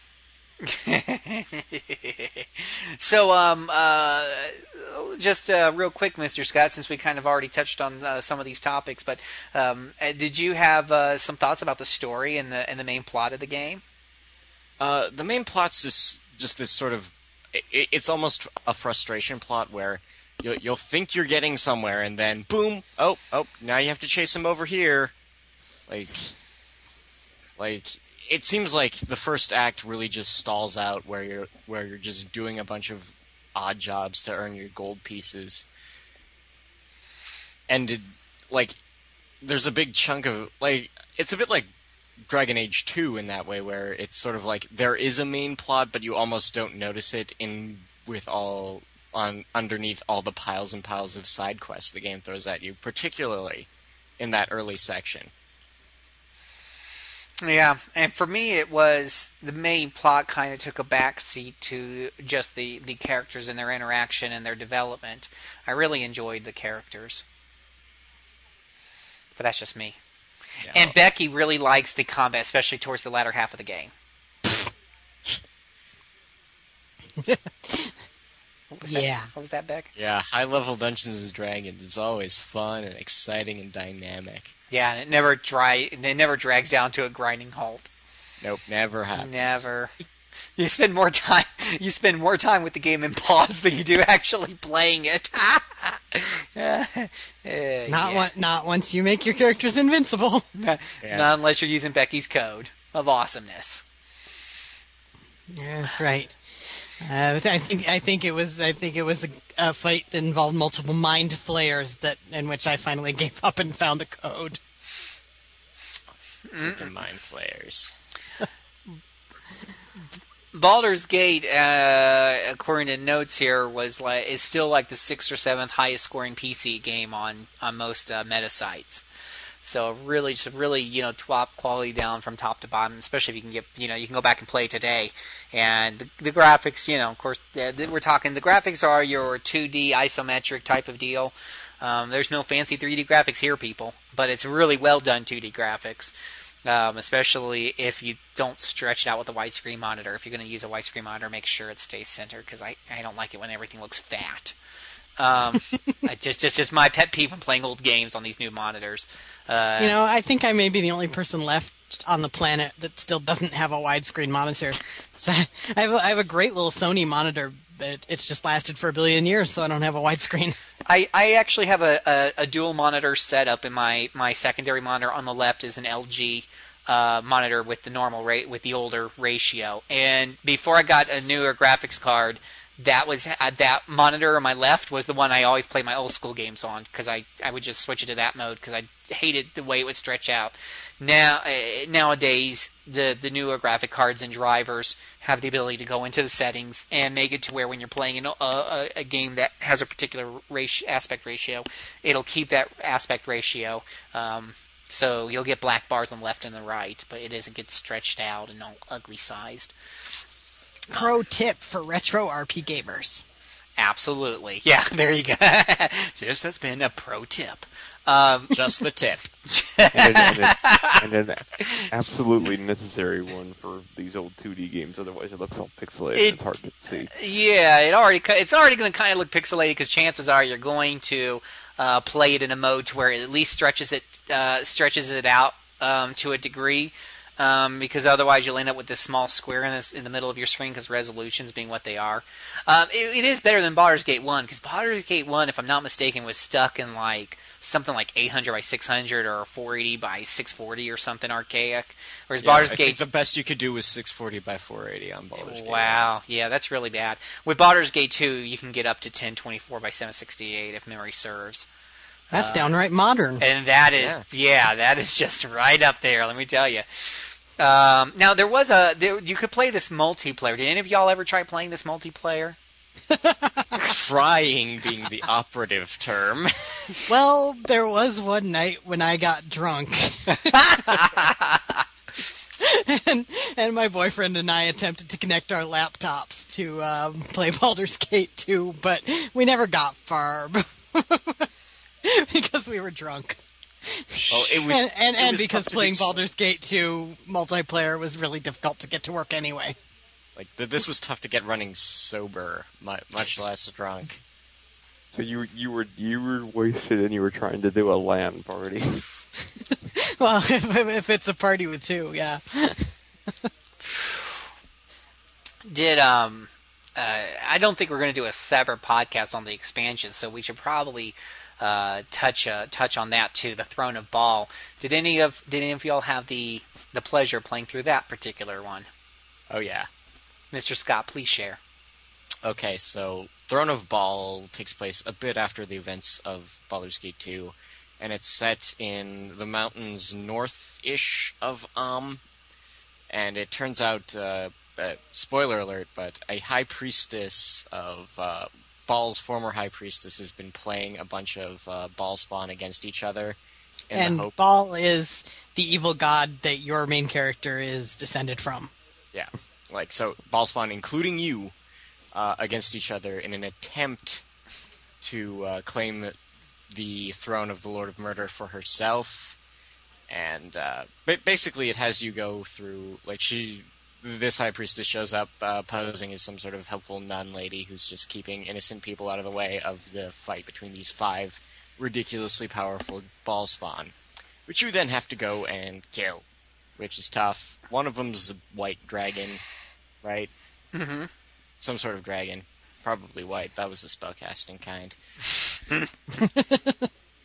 yeah. White dragons, they cast spells, otherwise they're lame. Right, of course. But And unlike in some game, game worlds, D and D white dragons are not nice dragons. Mm-mm. they No. are meanie faces. Mm-mm.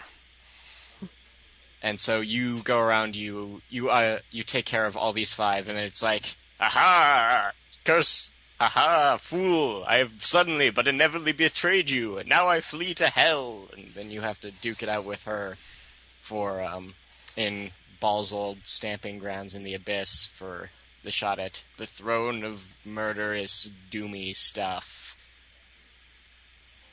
Uh, we, we might we might want to mention what happens in the story at the end of the story of the first Baldur's Gate or Oh. uh, the main game too. Okay, go ahead. So- Spoil away. So, uh, well, if, uh, I, I'm gonna have, I'm gonna need help because I don't remember exactly what happened because I was busy being invincible. but um, after, so after many fun side quests in the, the the first part of the game, you're sort of in the town of Amn and you're trying to track down Jon Irenicus, and you get distracted by a lot of really cool side quests, and and it's uh, you you can go get yourself your own keep. That's kind of cool, and uh, or or like me, I ended up owning a theater because I was a bard. That was pretty cool. Um, and, but eventually you track down Irenicus to um, this big prison where he's been experimenting on people. And you find Imoen, but she's kind of been through a lot. And I don't remember exactly what he did to her. Does anybody remember? I know it was He, bad. he removed her soul, oh, right. Yeah, that was bad. That'll do it. Yeah. and then he no, takes out don't- your soul, and then you run around as like sort of crazy avatar of murder guy for a while, and then the the chase continues as uh, Irenicus runs to the Underdark, and then you fight your way through a big pile of drow, and then you find then he runs even farther into um, some elven city, and then he starts some crazy ritual where he wants to become immortal, and then you have to fight him in hell. Yeah, so it turns out Irenicus is actually was once an elf, but he decided he wanted to actually become immortal, and the elves thought that that was really not worth his elfiness, so they removed his elfiness from him, and he became very bitter. And apparently, he also used to be the lover of the elven queen, so there's some bad blood back there.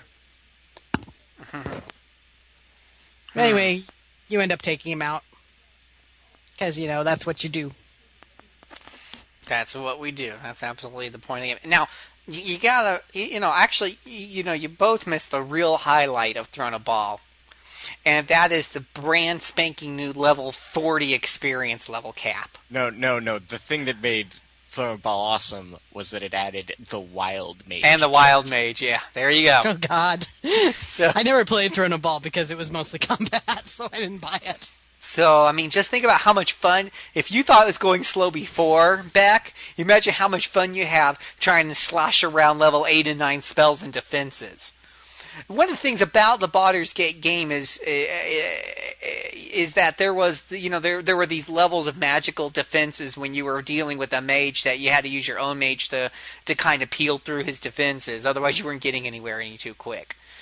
And I Um, hated that because I hate defensive spells. I'm an offensive caster, and they made me take these wimpy ass oh d- dispel magic. Yeah.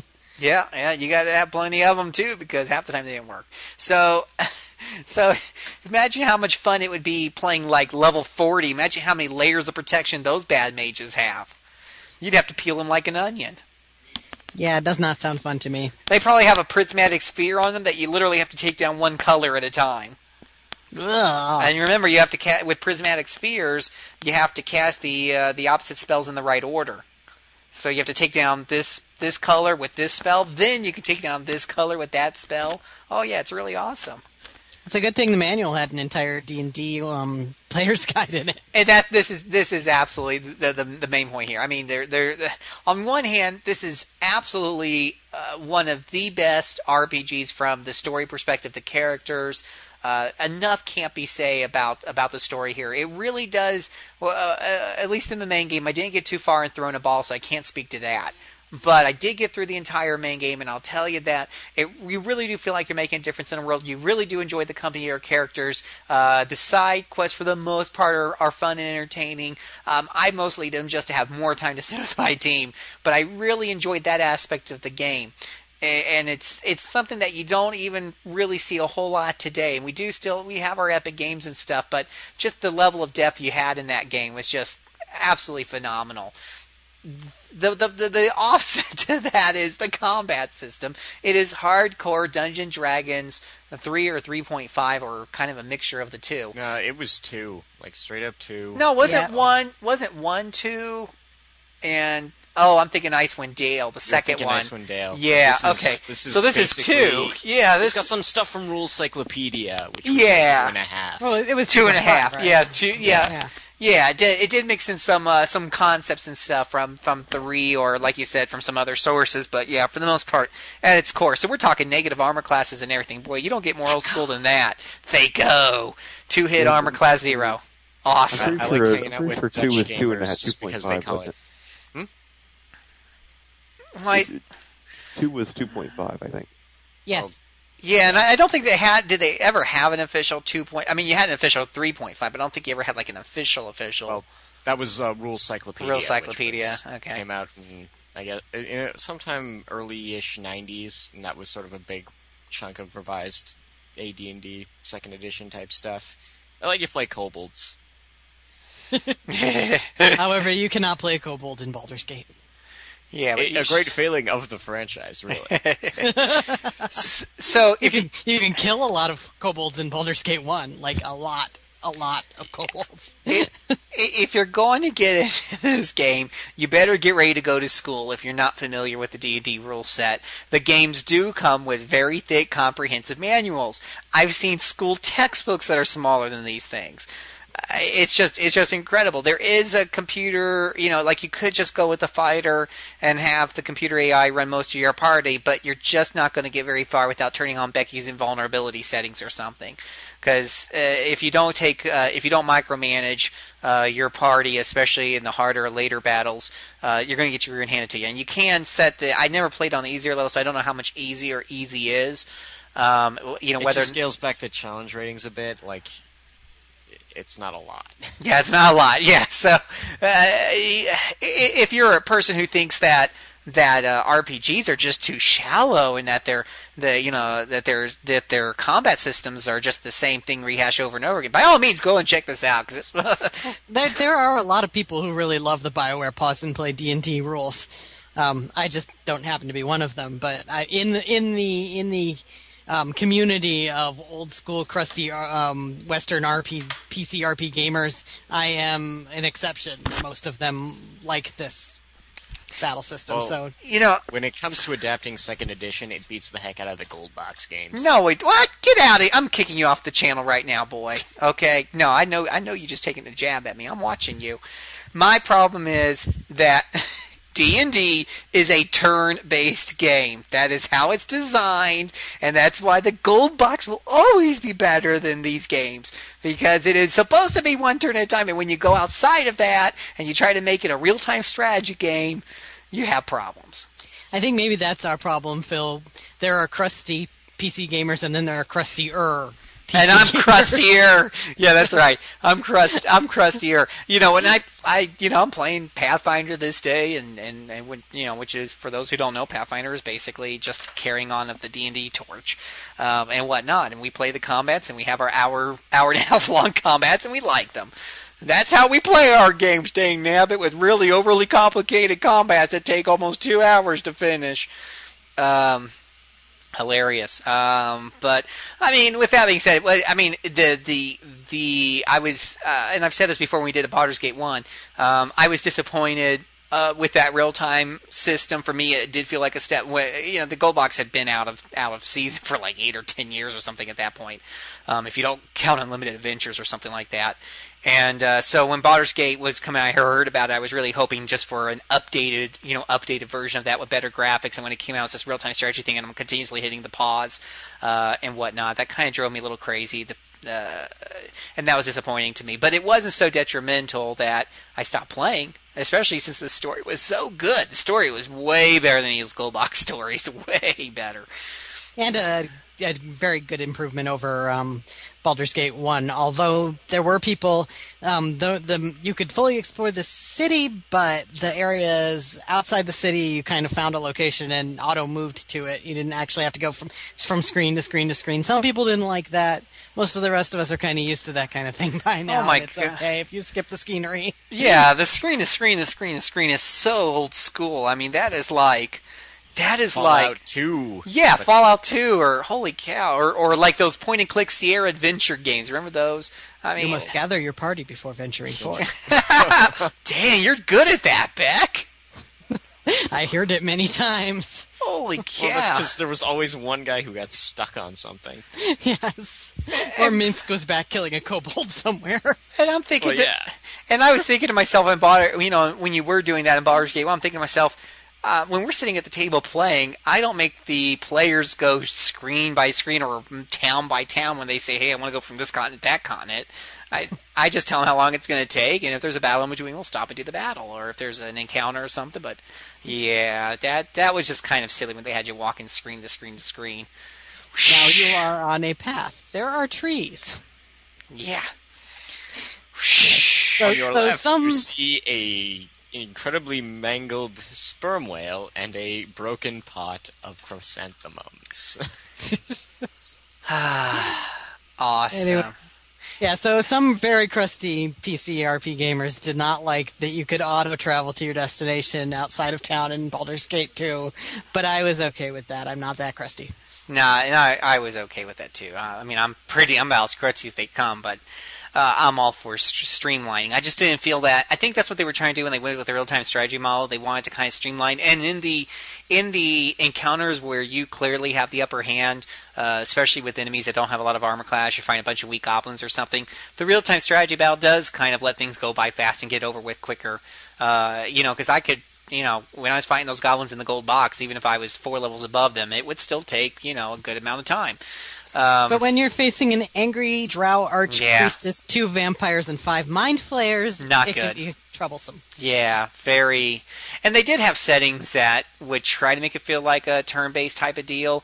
But part of the problem wasn't just the fact that you had this real-time model going on, but it was the fact that everybody was doing their things at the same time. In the D&D board game, when it's your turn, it's your turn. You take your move, you cast your spell. I guess with the earlier second edition, you did have initiative and stuff, which could complicate things. But even in Pathfinder Oh, yeah, today, ca- casting times. Casting Like, times. No one played with cap. No, casting no one actually played that way. did, you- it- it- you know, Baldur's Gate gave you a taste of what it would have been like to if you had. Yeah, it was just no. And Scott's exactly right. Uh, and they got rid of that in Pathfinder, so you just move, you cast your spell, you're done. Um, but then nobody else is moving or doing anything while you're casting your spell unless you're silly enough to cast in front of somebody who's got a sword right at your throat. Um, but in Baldur's Gate, you could start casting your spell, and during that time that you're casting, everybody's moving in different directions, including your own party members that are sometimes heading right where that fireball is about to go off that you're casting. Um, so it was a ton of unnecessary micromanagement, even when compared to the board game. It's just, uh. so the higher level battles, I think, were very, very cumbersome, and I think I, I was very tempted to pull Becky's invulnerability trick, but I didn't do it because that's just wrong, wrong, wrong, wrong. All right. Yeah. Yeah. So, where can you get it? You can get Baldur's Gate 2 complete with the expansion at GOG. GOG.com. It is a $10.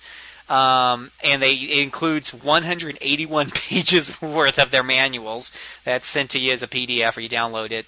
Uh, it's got the soundtrack. It's got a lot of artwork. If you're gonna, if if you're interested in this, definitely the GOG version is the way to go nowadays because you don't have to mess with any of the disc or anything like that. Ten bucks, you download it, you install it, and you'll enjoy it. It's but And it's got all the latest patches installed. that's right, all included. You don't have to look for those guys. Um, I think. Uh, what do you guys think? I, I've talked a lot about what I think, whether or not people would like it. What do you think, Scott? Is this something uh, that uh, backtrackers should go out and run out and play, or what should they take into consideration before making the purchase? Well, if you haven't already, what the heck's wrong with you? but um, yeah, if you're not um, like again, this is really rough. Like if, if you if you came into Bioware titles when that's the Old Republic, or even more recently with Dragon Age, it, you're gonna see things that are familiar mechanically, but you're gonna see it in a much rougher version, along with them being slaves to the very clunky second edition rule set. So you're, you're just going to have to take a lot of this with a grain of salt. I would not fault you at all for turning on cheat codes and just, you know, running around listening to M- Minsk talk just so you can hear everything that Minsk has to say. 2.5 is my favorite D&D rule set. How about you, Becky? What would you like to say to the audience out there about Baldur's Gate 2? I mean, if you're interested in doing any retro RP gaming on the PC, then this is the game to get because it is like the seminal um, game that ushered in the modern R- Western RPG era. So, and it's not just good playing for historical purposes like some games we've talked about. Like it's just a darn good game. It, it really, really is. And, um, and uh, you know, better with cheat codes. Yeah, and if you're and if if your level of cr- uh, crustiness, because we talked about being crusty old gamers, if your level of crustiness is within a certain parameter, if you're the kind of person that likes the pen and paper games and things like that, despite the you know some of the criticism we levied against uh, the system, it, it is very deep and thorough. Um, especially if you're already familiar with the D&D system. If you're not, you can certainly read the books and learn. But it's about as deep as you're going to find in any RPG, uh, as far as your sheer number of class choices and, and things that you can do. Um, outside of maybe Neverwinter Nights 2 or something like that, which starts getting into the more advanced rule sets. Um, but I really enjoyed the fact that I really sometimes I I'll play you know that's one of the reasons I like to play Icewind Dale. You get to make your own party, and then you get to go really crazy with classes and skills and spells and really creating the perfect party and really strategizing. Um, that's just something you don't really that level of depth in, in in strategizing your party and creating your party from scratch with a particular strategies in mind is not something you see too often today. Because because the movement is towards simplification and, and making things more streamlined, which is which is which is understandable. Hey, I think very deeply about my Dragon Age 2 party. I like to run with Isabela because she's hot. Oh, jeez. Yeah. a lot of She thought. wiggles it- just it- it- right. It should also be mentioned that if you're the type of person that is just whatever, for whatever reason, morally opposed to cheat codes, then the quick save key will become your best friend throughout these games. yeah. Uh, cooly, cooly, cooly. All right. Any last thoughts? Baldur's Gate 2? Go for the eyes, boo! Go for the eyes! Roar! You know, I can edit that to make your voice really deep. You can go ahead if you want. All right. Well, I contemplate that particular possibility. We're going to take a moment to listen to some classic RPG music, and we'll be right back to wrap this up with the final lap.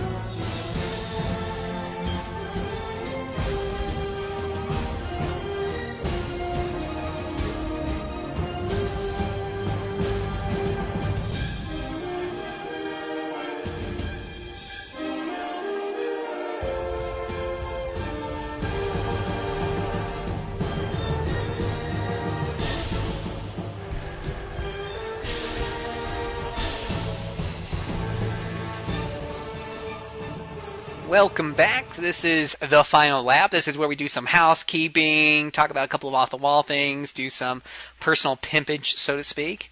And um, I just like saying that, and uh, and give you a little sneak taste on the, the You next just like show. flouting the rules of the Mormons, don't you, Phil? I do. Um, so, so uh, we we you know we don't have any board comments really to read about the last podcast because due to some technical difficulties in scheduling and everything else, um, number forty nine will. It only went up last night. it went up last night, so people haven't. Have have we got any comments already? Has that has already I'm got looking. We got one from legendary Zoltan who said he can't wait to listen to it, and that we should have asked him to join because he's practically the only person on Earth to have cleared the entire game of Alundra without a guide used ever. Oh, And he he proves that by saying that he was stuck at the Five Saints logic puzzle for two months.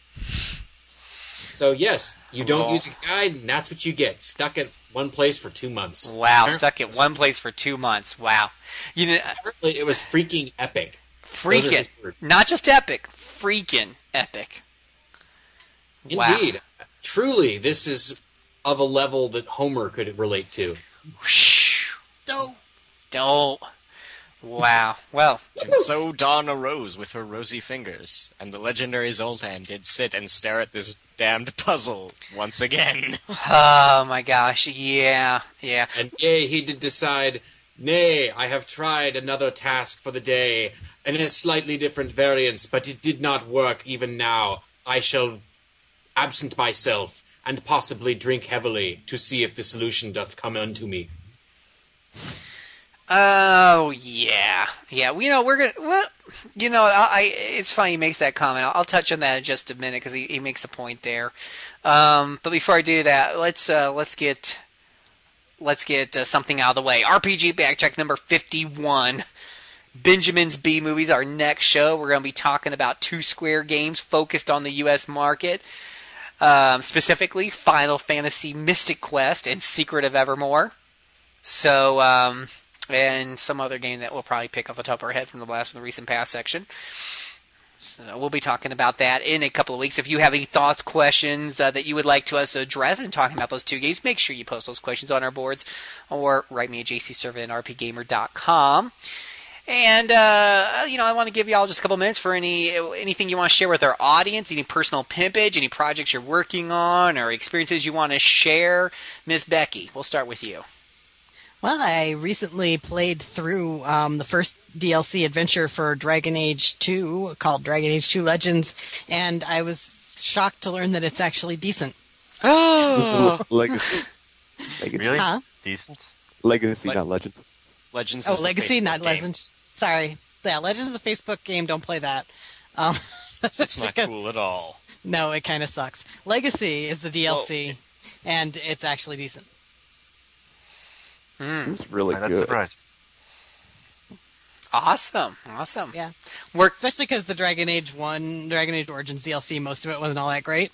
This one actually, like, it's fully voice acted. There's actually new scenes with a bunch of your companions, and um, it's kind of a little. There's kind of a little surprise twist at the end. It's pretty, it's kind of cool. It, it, it is easily on par with all the ME, ME2 DLC they've done. Mm. Um, anything that you're doing on the site uh, lately, Becky, that you want to share? Read the news. Read the news. Becky's all over the news. That's that's what I'm doing for the site.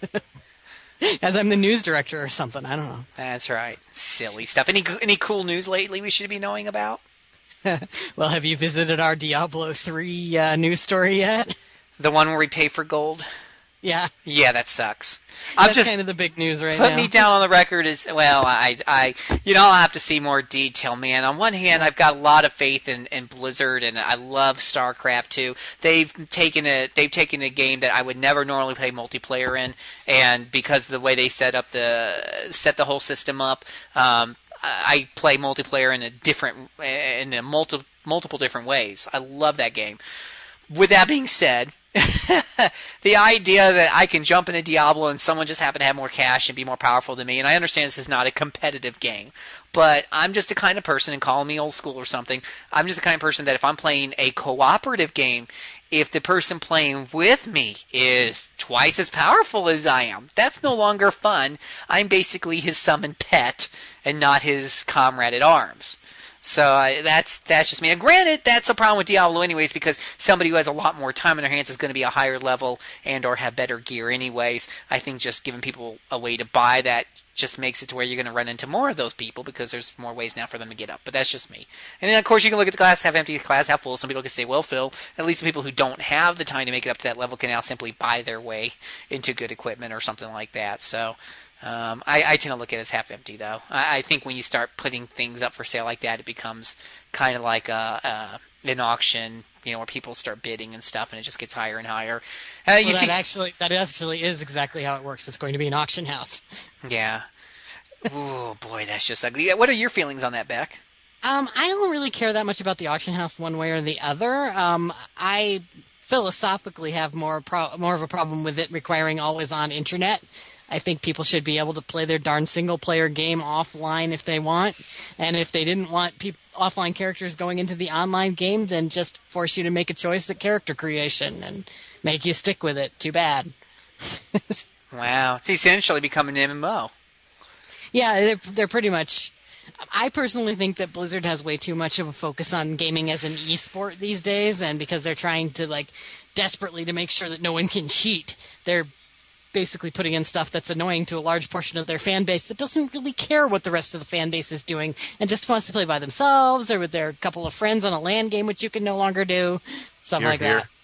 Yeah, so I mean, I've never played Diablo with strangers. I don't see the point. I've only ever played it with friends. Hmm. Interesting. Alrighty. Uh, let's go on to Mr. Scott. Have any thoughts you'd like to share with the audience today? Well, uh, speaking of pimps, uh, Pimpage.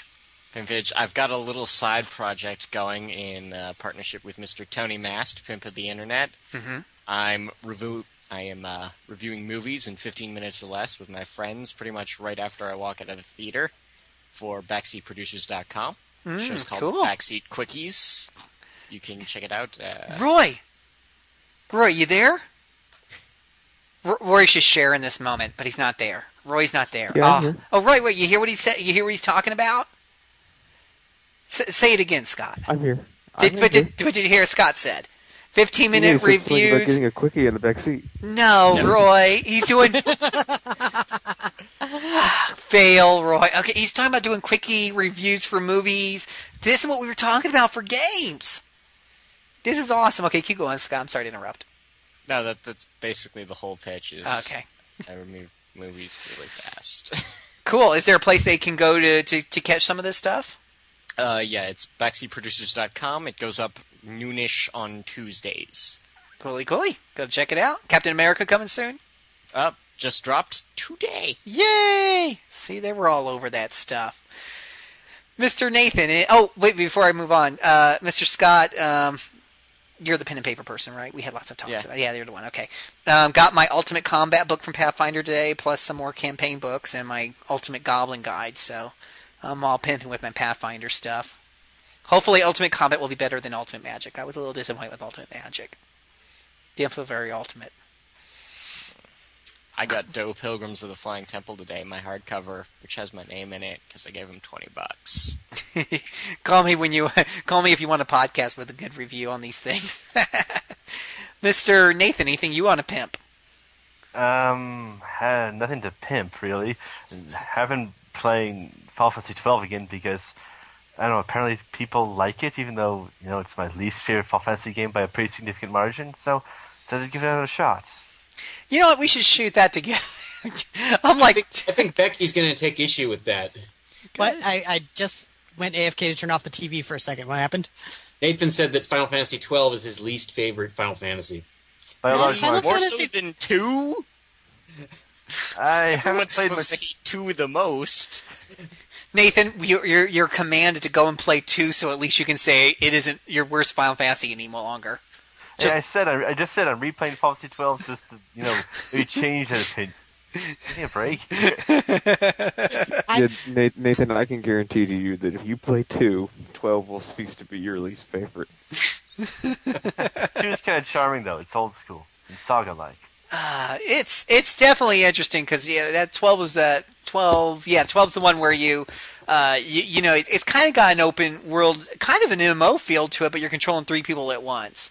And that's that's pretty neat. You set up your little gambits and stuff, and that's kind of irritating that you have to unlock them all first. But I, Twelve I is twelve is better the more you get into it. If you're Yeah. into the kind of gambit stuff, which I kind of got into when I was playing. exactly. Um, it, it's more fun after you've played it for a while if you have the patience to make it that far. yeah, it's a it's definitely So a, a slow.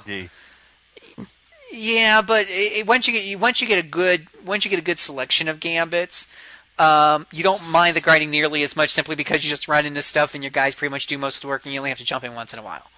So let, us just say two the will most of 12 was definitely be very. Two will most definitely be grindy. You will need to clonk yourself on the head many, many, many times to get through two. hey, all I mean not all, but most JRPGs are grindy at some point. You know, Heck no. Not, that's not true at all. Yeah, And most I've argued most, that with you before, so we don't need to repeat this again. most RPGs require you at some point to go and kill a bunch of stuff. That's just that's just the way it is. You just got to go and kill stuff. Whether you take your time going through a dungeon, searching every corner, or you purposely run in circles, you know, to get some extra levels to beat that boss. Uh, there there is, you know, when you walk into any dungeon, you're going to fight 20 to 30 things. What I like about Final Fantasy 12 is a lot of those games do come down to attack, attack, and heal at certain points, and oh, cast fire if you know something's weak against fire. Final Fantasy 12 lets you set up gambits for all of this simple brain work, so that a lot of that stuff happens automatically, and you only have to kick in when something gets out of control or you fight something particularly uh, difficult. I guess my problem with it is because that generally it is more built around that kind of style of just attack, attack, attack, and I kind of like it how a lot of RPGs have moved past that, and a lot of other Final Fantasy games have moved past that a long time ago. So, what, little, what games before Final Fantasy 12 did that? Move past that. I mean, Final Fantasy 10 was still attack, attack. I mean, you're still choosing options from a menu. It's still Uh, attacking well, and at least- healing. hey, wait a sec. It's like so even like say as early as well, almost all the SNES ones, honestly, especially the 4 remake. That's an awesome one. Have at least added some depth beyond that. So there's other options. So like obviously, 12 actually strips out all of the options other than attack, attack, and occasionally throw magic. And it's like there. Oh, ju- ju- just get later in the game. It gets more it gets more complicated, and you will need to do a lot more stuff. Yeah, it definitely is slow to get off the ground. Uh, and and, and slow to get off the ground is an understatement, considering the first t- playthrough I put 60 hours into the game and it felt like I was going nowhere. well, now sixty hours, yeah, you definitely would have been f- hopefully far enough into. Because yeah, no, I mean there definitely are other options, and and you unlock skills and and ultimate skills and summons and. You know, you definitely have other options at your command. And generally speaking, I would just do the attack and I would I would gambit up for attack, attack, heal, and you could set up even more complicated gambits for dealing with like blindness and things like that. And that was kind of cool. But then when you run across, you know, particularly tough situation, whether it was a tough dungeon or a tough monster or something, that's when I would jump in. I could interrupt anytime I wanted to and say, okay, summon this now or do this ultimate break now.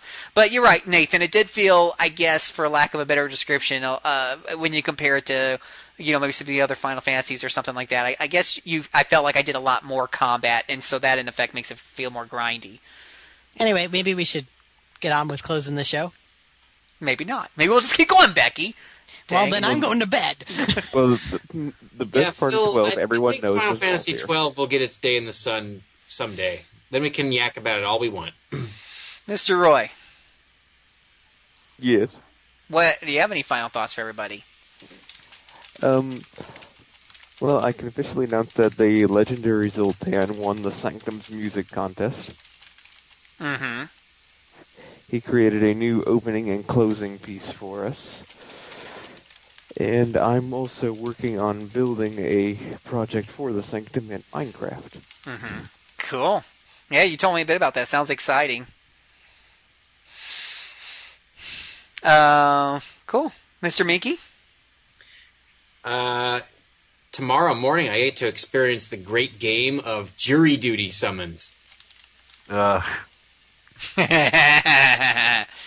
It's a wonderful game. I've experienced it before. It involves a lot of sitting around and waiting for things to happen. For I've never hour. gotten to do jury duty.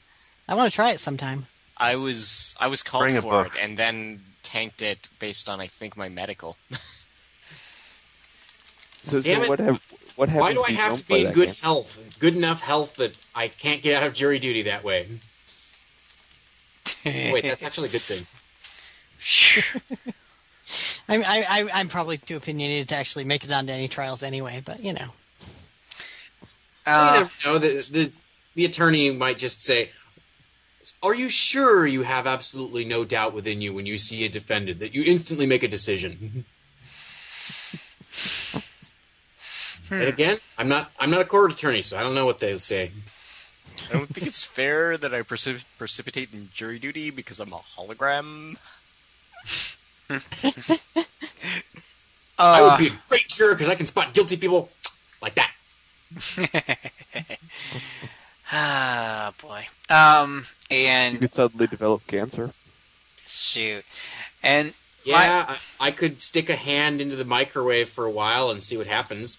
I'll get cancer that way. Um, so my personal thing for the week or the two weeks or whatever um, is is I actually finished a game. I actually played a game from beginning to end in one weekend, which I, I can't remember the last time I did that, much less finished a game. Um, I'm just so busy lately, and by the time I get back to a game, I forgot where I was at, and I just don't feel like going back to it. Uh, but uh, this is uh, the game I played was Catherine. Um, I picked it up in a store, kind of an impulse buy and I kind of like the idea of going through. I figured with the puzzle-based mechanics, it probably wouldn't take nearly as long as a as an RPG, and I was right. Um, it's got It- Phil, huh, is Catherine the Great? the great. Catherine the Great. Mm, Yeah, never heard. More Um, like Catherine about the the old so so. Yeah. Hey, Um, so uh, I mean, long story short, I've got actually wrote up, and when I say a quick review, I guess a quick review is like a thousand words or something, but um, probably not that many words. But I did put up a review on the board. You can just do a search for Catherine and whatever have you. I'm sure it'll pull right up. But um, uh, long story short, I really like the fact that you've got a really beefy RPG size story in there with lots of characters, supporting cast. Each one's got their own story. There's some development. It's not going to be as deep as some of the better, longer epic like Baldur's Gate. No, it's it's not quite that deep, but it is definitely meaty and it's well done. It's well produced. Um, and I just wanted to see what was going to happen next. I was really drawn into the story. Uh, whereas with an RPG, you have to go through hours and hours of dungeon. And Catherine, the the combat resolution, if you want to use that in quotation marks, is him dealing with his nightmares and dreams. And the mechanic there is kind of a puzzle based mechanic because you are climbing up these walls and stairs, moving blocks around to do so. Uh, that part of the game, uh, I I play the occasional puzzle game. I'm I'm pretty decent at them. Uh, but in Catherine, they're pretty darn hard. So, and I had heard that from somebody ahead of time, so I started the game off in an easy mode, which allows you to go back a couple of moves. That's very handy. Uh, apparently, there is a quote unquote very easy mode. You can read the board. Uh, after my review, someone had posted up there how to do that, which I wish I had known earlier. But the whole, uh, you know, I, I really did enjoy getting through those uh, puzzles. Some of those puzzles, when I beat them, it was just like awesome. You really felt like you accomplished something. And he was saying how he, uh, what's his name that we were reading, Zoltan, was saying how he got through that one game without reading um, without reading anything and trying the same thing for two months. In Catherine, there was a couple of times where I had to walk away or take a little nap or grab a bite to eat and come back down and, and give it a little bit of fresh attack, and I could get through. Using that, I walked away two or three times, and I got through the entire thing in one weekend. I did look up one particular puzzle. It's a very small but very tough one. Uh, after I spent 20 minutes with it, I did break down, just look it up on YouTube, and uh, and figured it out from there. Um, Wait, they, I, I'm I'm just I just want to c- clarify this. They they sold a copy of Catherine in Utah. yeah, you just got to go into the forbidden room. Yeah, they they card you to make sure you're not an active member of the church, and they let you in. It's awesome. Um, actually, it was just one copy left at Best Buy, and so they were they must have been selling pretty good because I had been in there earlier uh, in the week when they had just got the shipment in. They had like five or six copies. So they must be selling, you know, between all the EB games and stuff. There must be, must be a few Utahns by. The Do you know that Utah has the highest pornography use per person? I'm sorry, we're getting off on a tangent. That does not surprise Um, me actually. Anyways, my whole check out my review. I gave it a, a 4.5. Um, I just it's an unofficial review on the boards because it's not really an RPG. I just posted up on the board, uh, but it is done by our good friends at Atlus, and, and quite frankly, Catherine has as many. Your your decisions make a big play in which way your character turns, which Catherine he goes after, what his personality's like. There's a lot of choices. You get text messages you got to respond to. Uh, it's kind of like the daytime. The half of the game is kind of very similar to Persona 3 or 4, where you have these social interactions and they are important to the development of the other characters into the main story and plot. But at night, instead of going into a dungeon that takes hours to get through uh, and really makes the game really long, instead you got these puzzle things that, especially if you're a little quick on your feet, and uh, you can get through much faster. And these puzzles, they're kind of there is an urgency to get through them quickly because you do have nightmares chasing you and and blocks falling off and things like that. So it, it's puzzles with a sense of urgency. It's not the greatest mechanic in the world, but it's it's it's it's okay. It, it definitely has its moments. So check it out, Catherine. It's your friend. Um, okay, so that's our plugs. I thank all of you guys for being on the show today. Of course, I also always thank my co-host, Mr. Mike Moehnke, because he's the one who does all the organization, puts together our wondrous skits, and organizes our ensemble of RPGamer staff members that makes this work each and every single time. We could not do this without him. Um, and to our audience, you guys, we thank you for listening to us drone on and on and on. Uh, as always, you're the reason we do this. Do us a favor, rate us on iTunes, write on our boards, let us know that you're listening and what you think. RPG Backtrack is a production of RPGamer, your source for RPG news, impressions, reviews, articles, and home to the best gaming community on the net. Write your questions and comments on our boards or email gcservant at rpgamer.com and help shape our future shows. Don't forget to follow us at twitter.com slash rpgamer and become our biggest fans. Click that little fan button at facebook.com slash rpgamer. As always, listen to all 49 of our previous podcasts, as well as our awesome sister shows, RPG Cast and RPG Sanctum, at rpgamer.com. Mr. Mike, take us home. One of the series we talked about today has aged beautifully. The other has aged uh, not so beautifully, but both of them are extremely important. One of them has a is recommended by everyone who has played it. The other should probably be experienced just for a slice of history because it's a lot more fun than most historical examinations. And this has been our silver anniversary.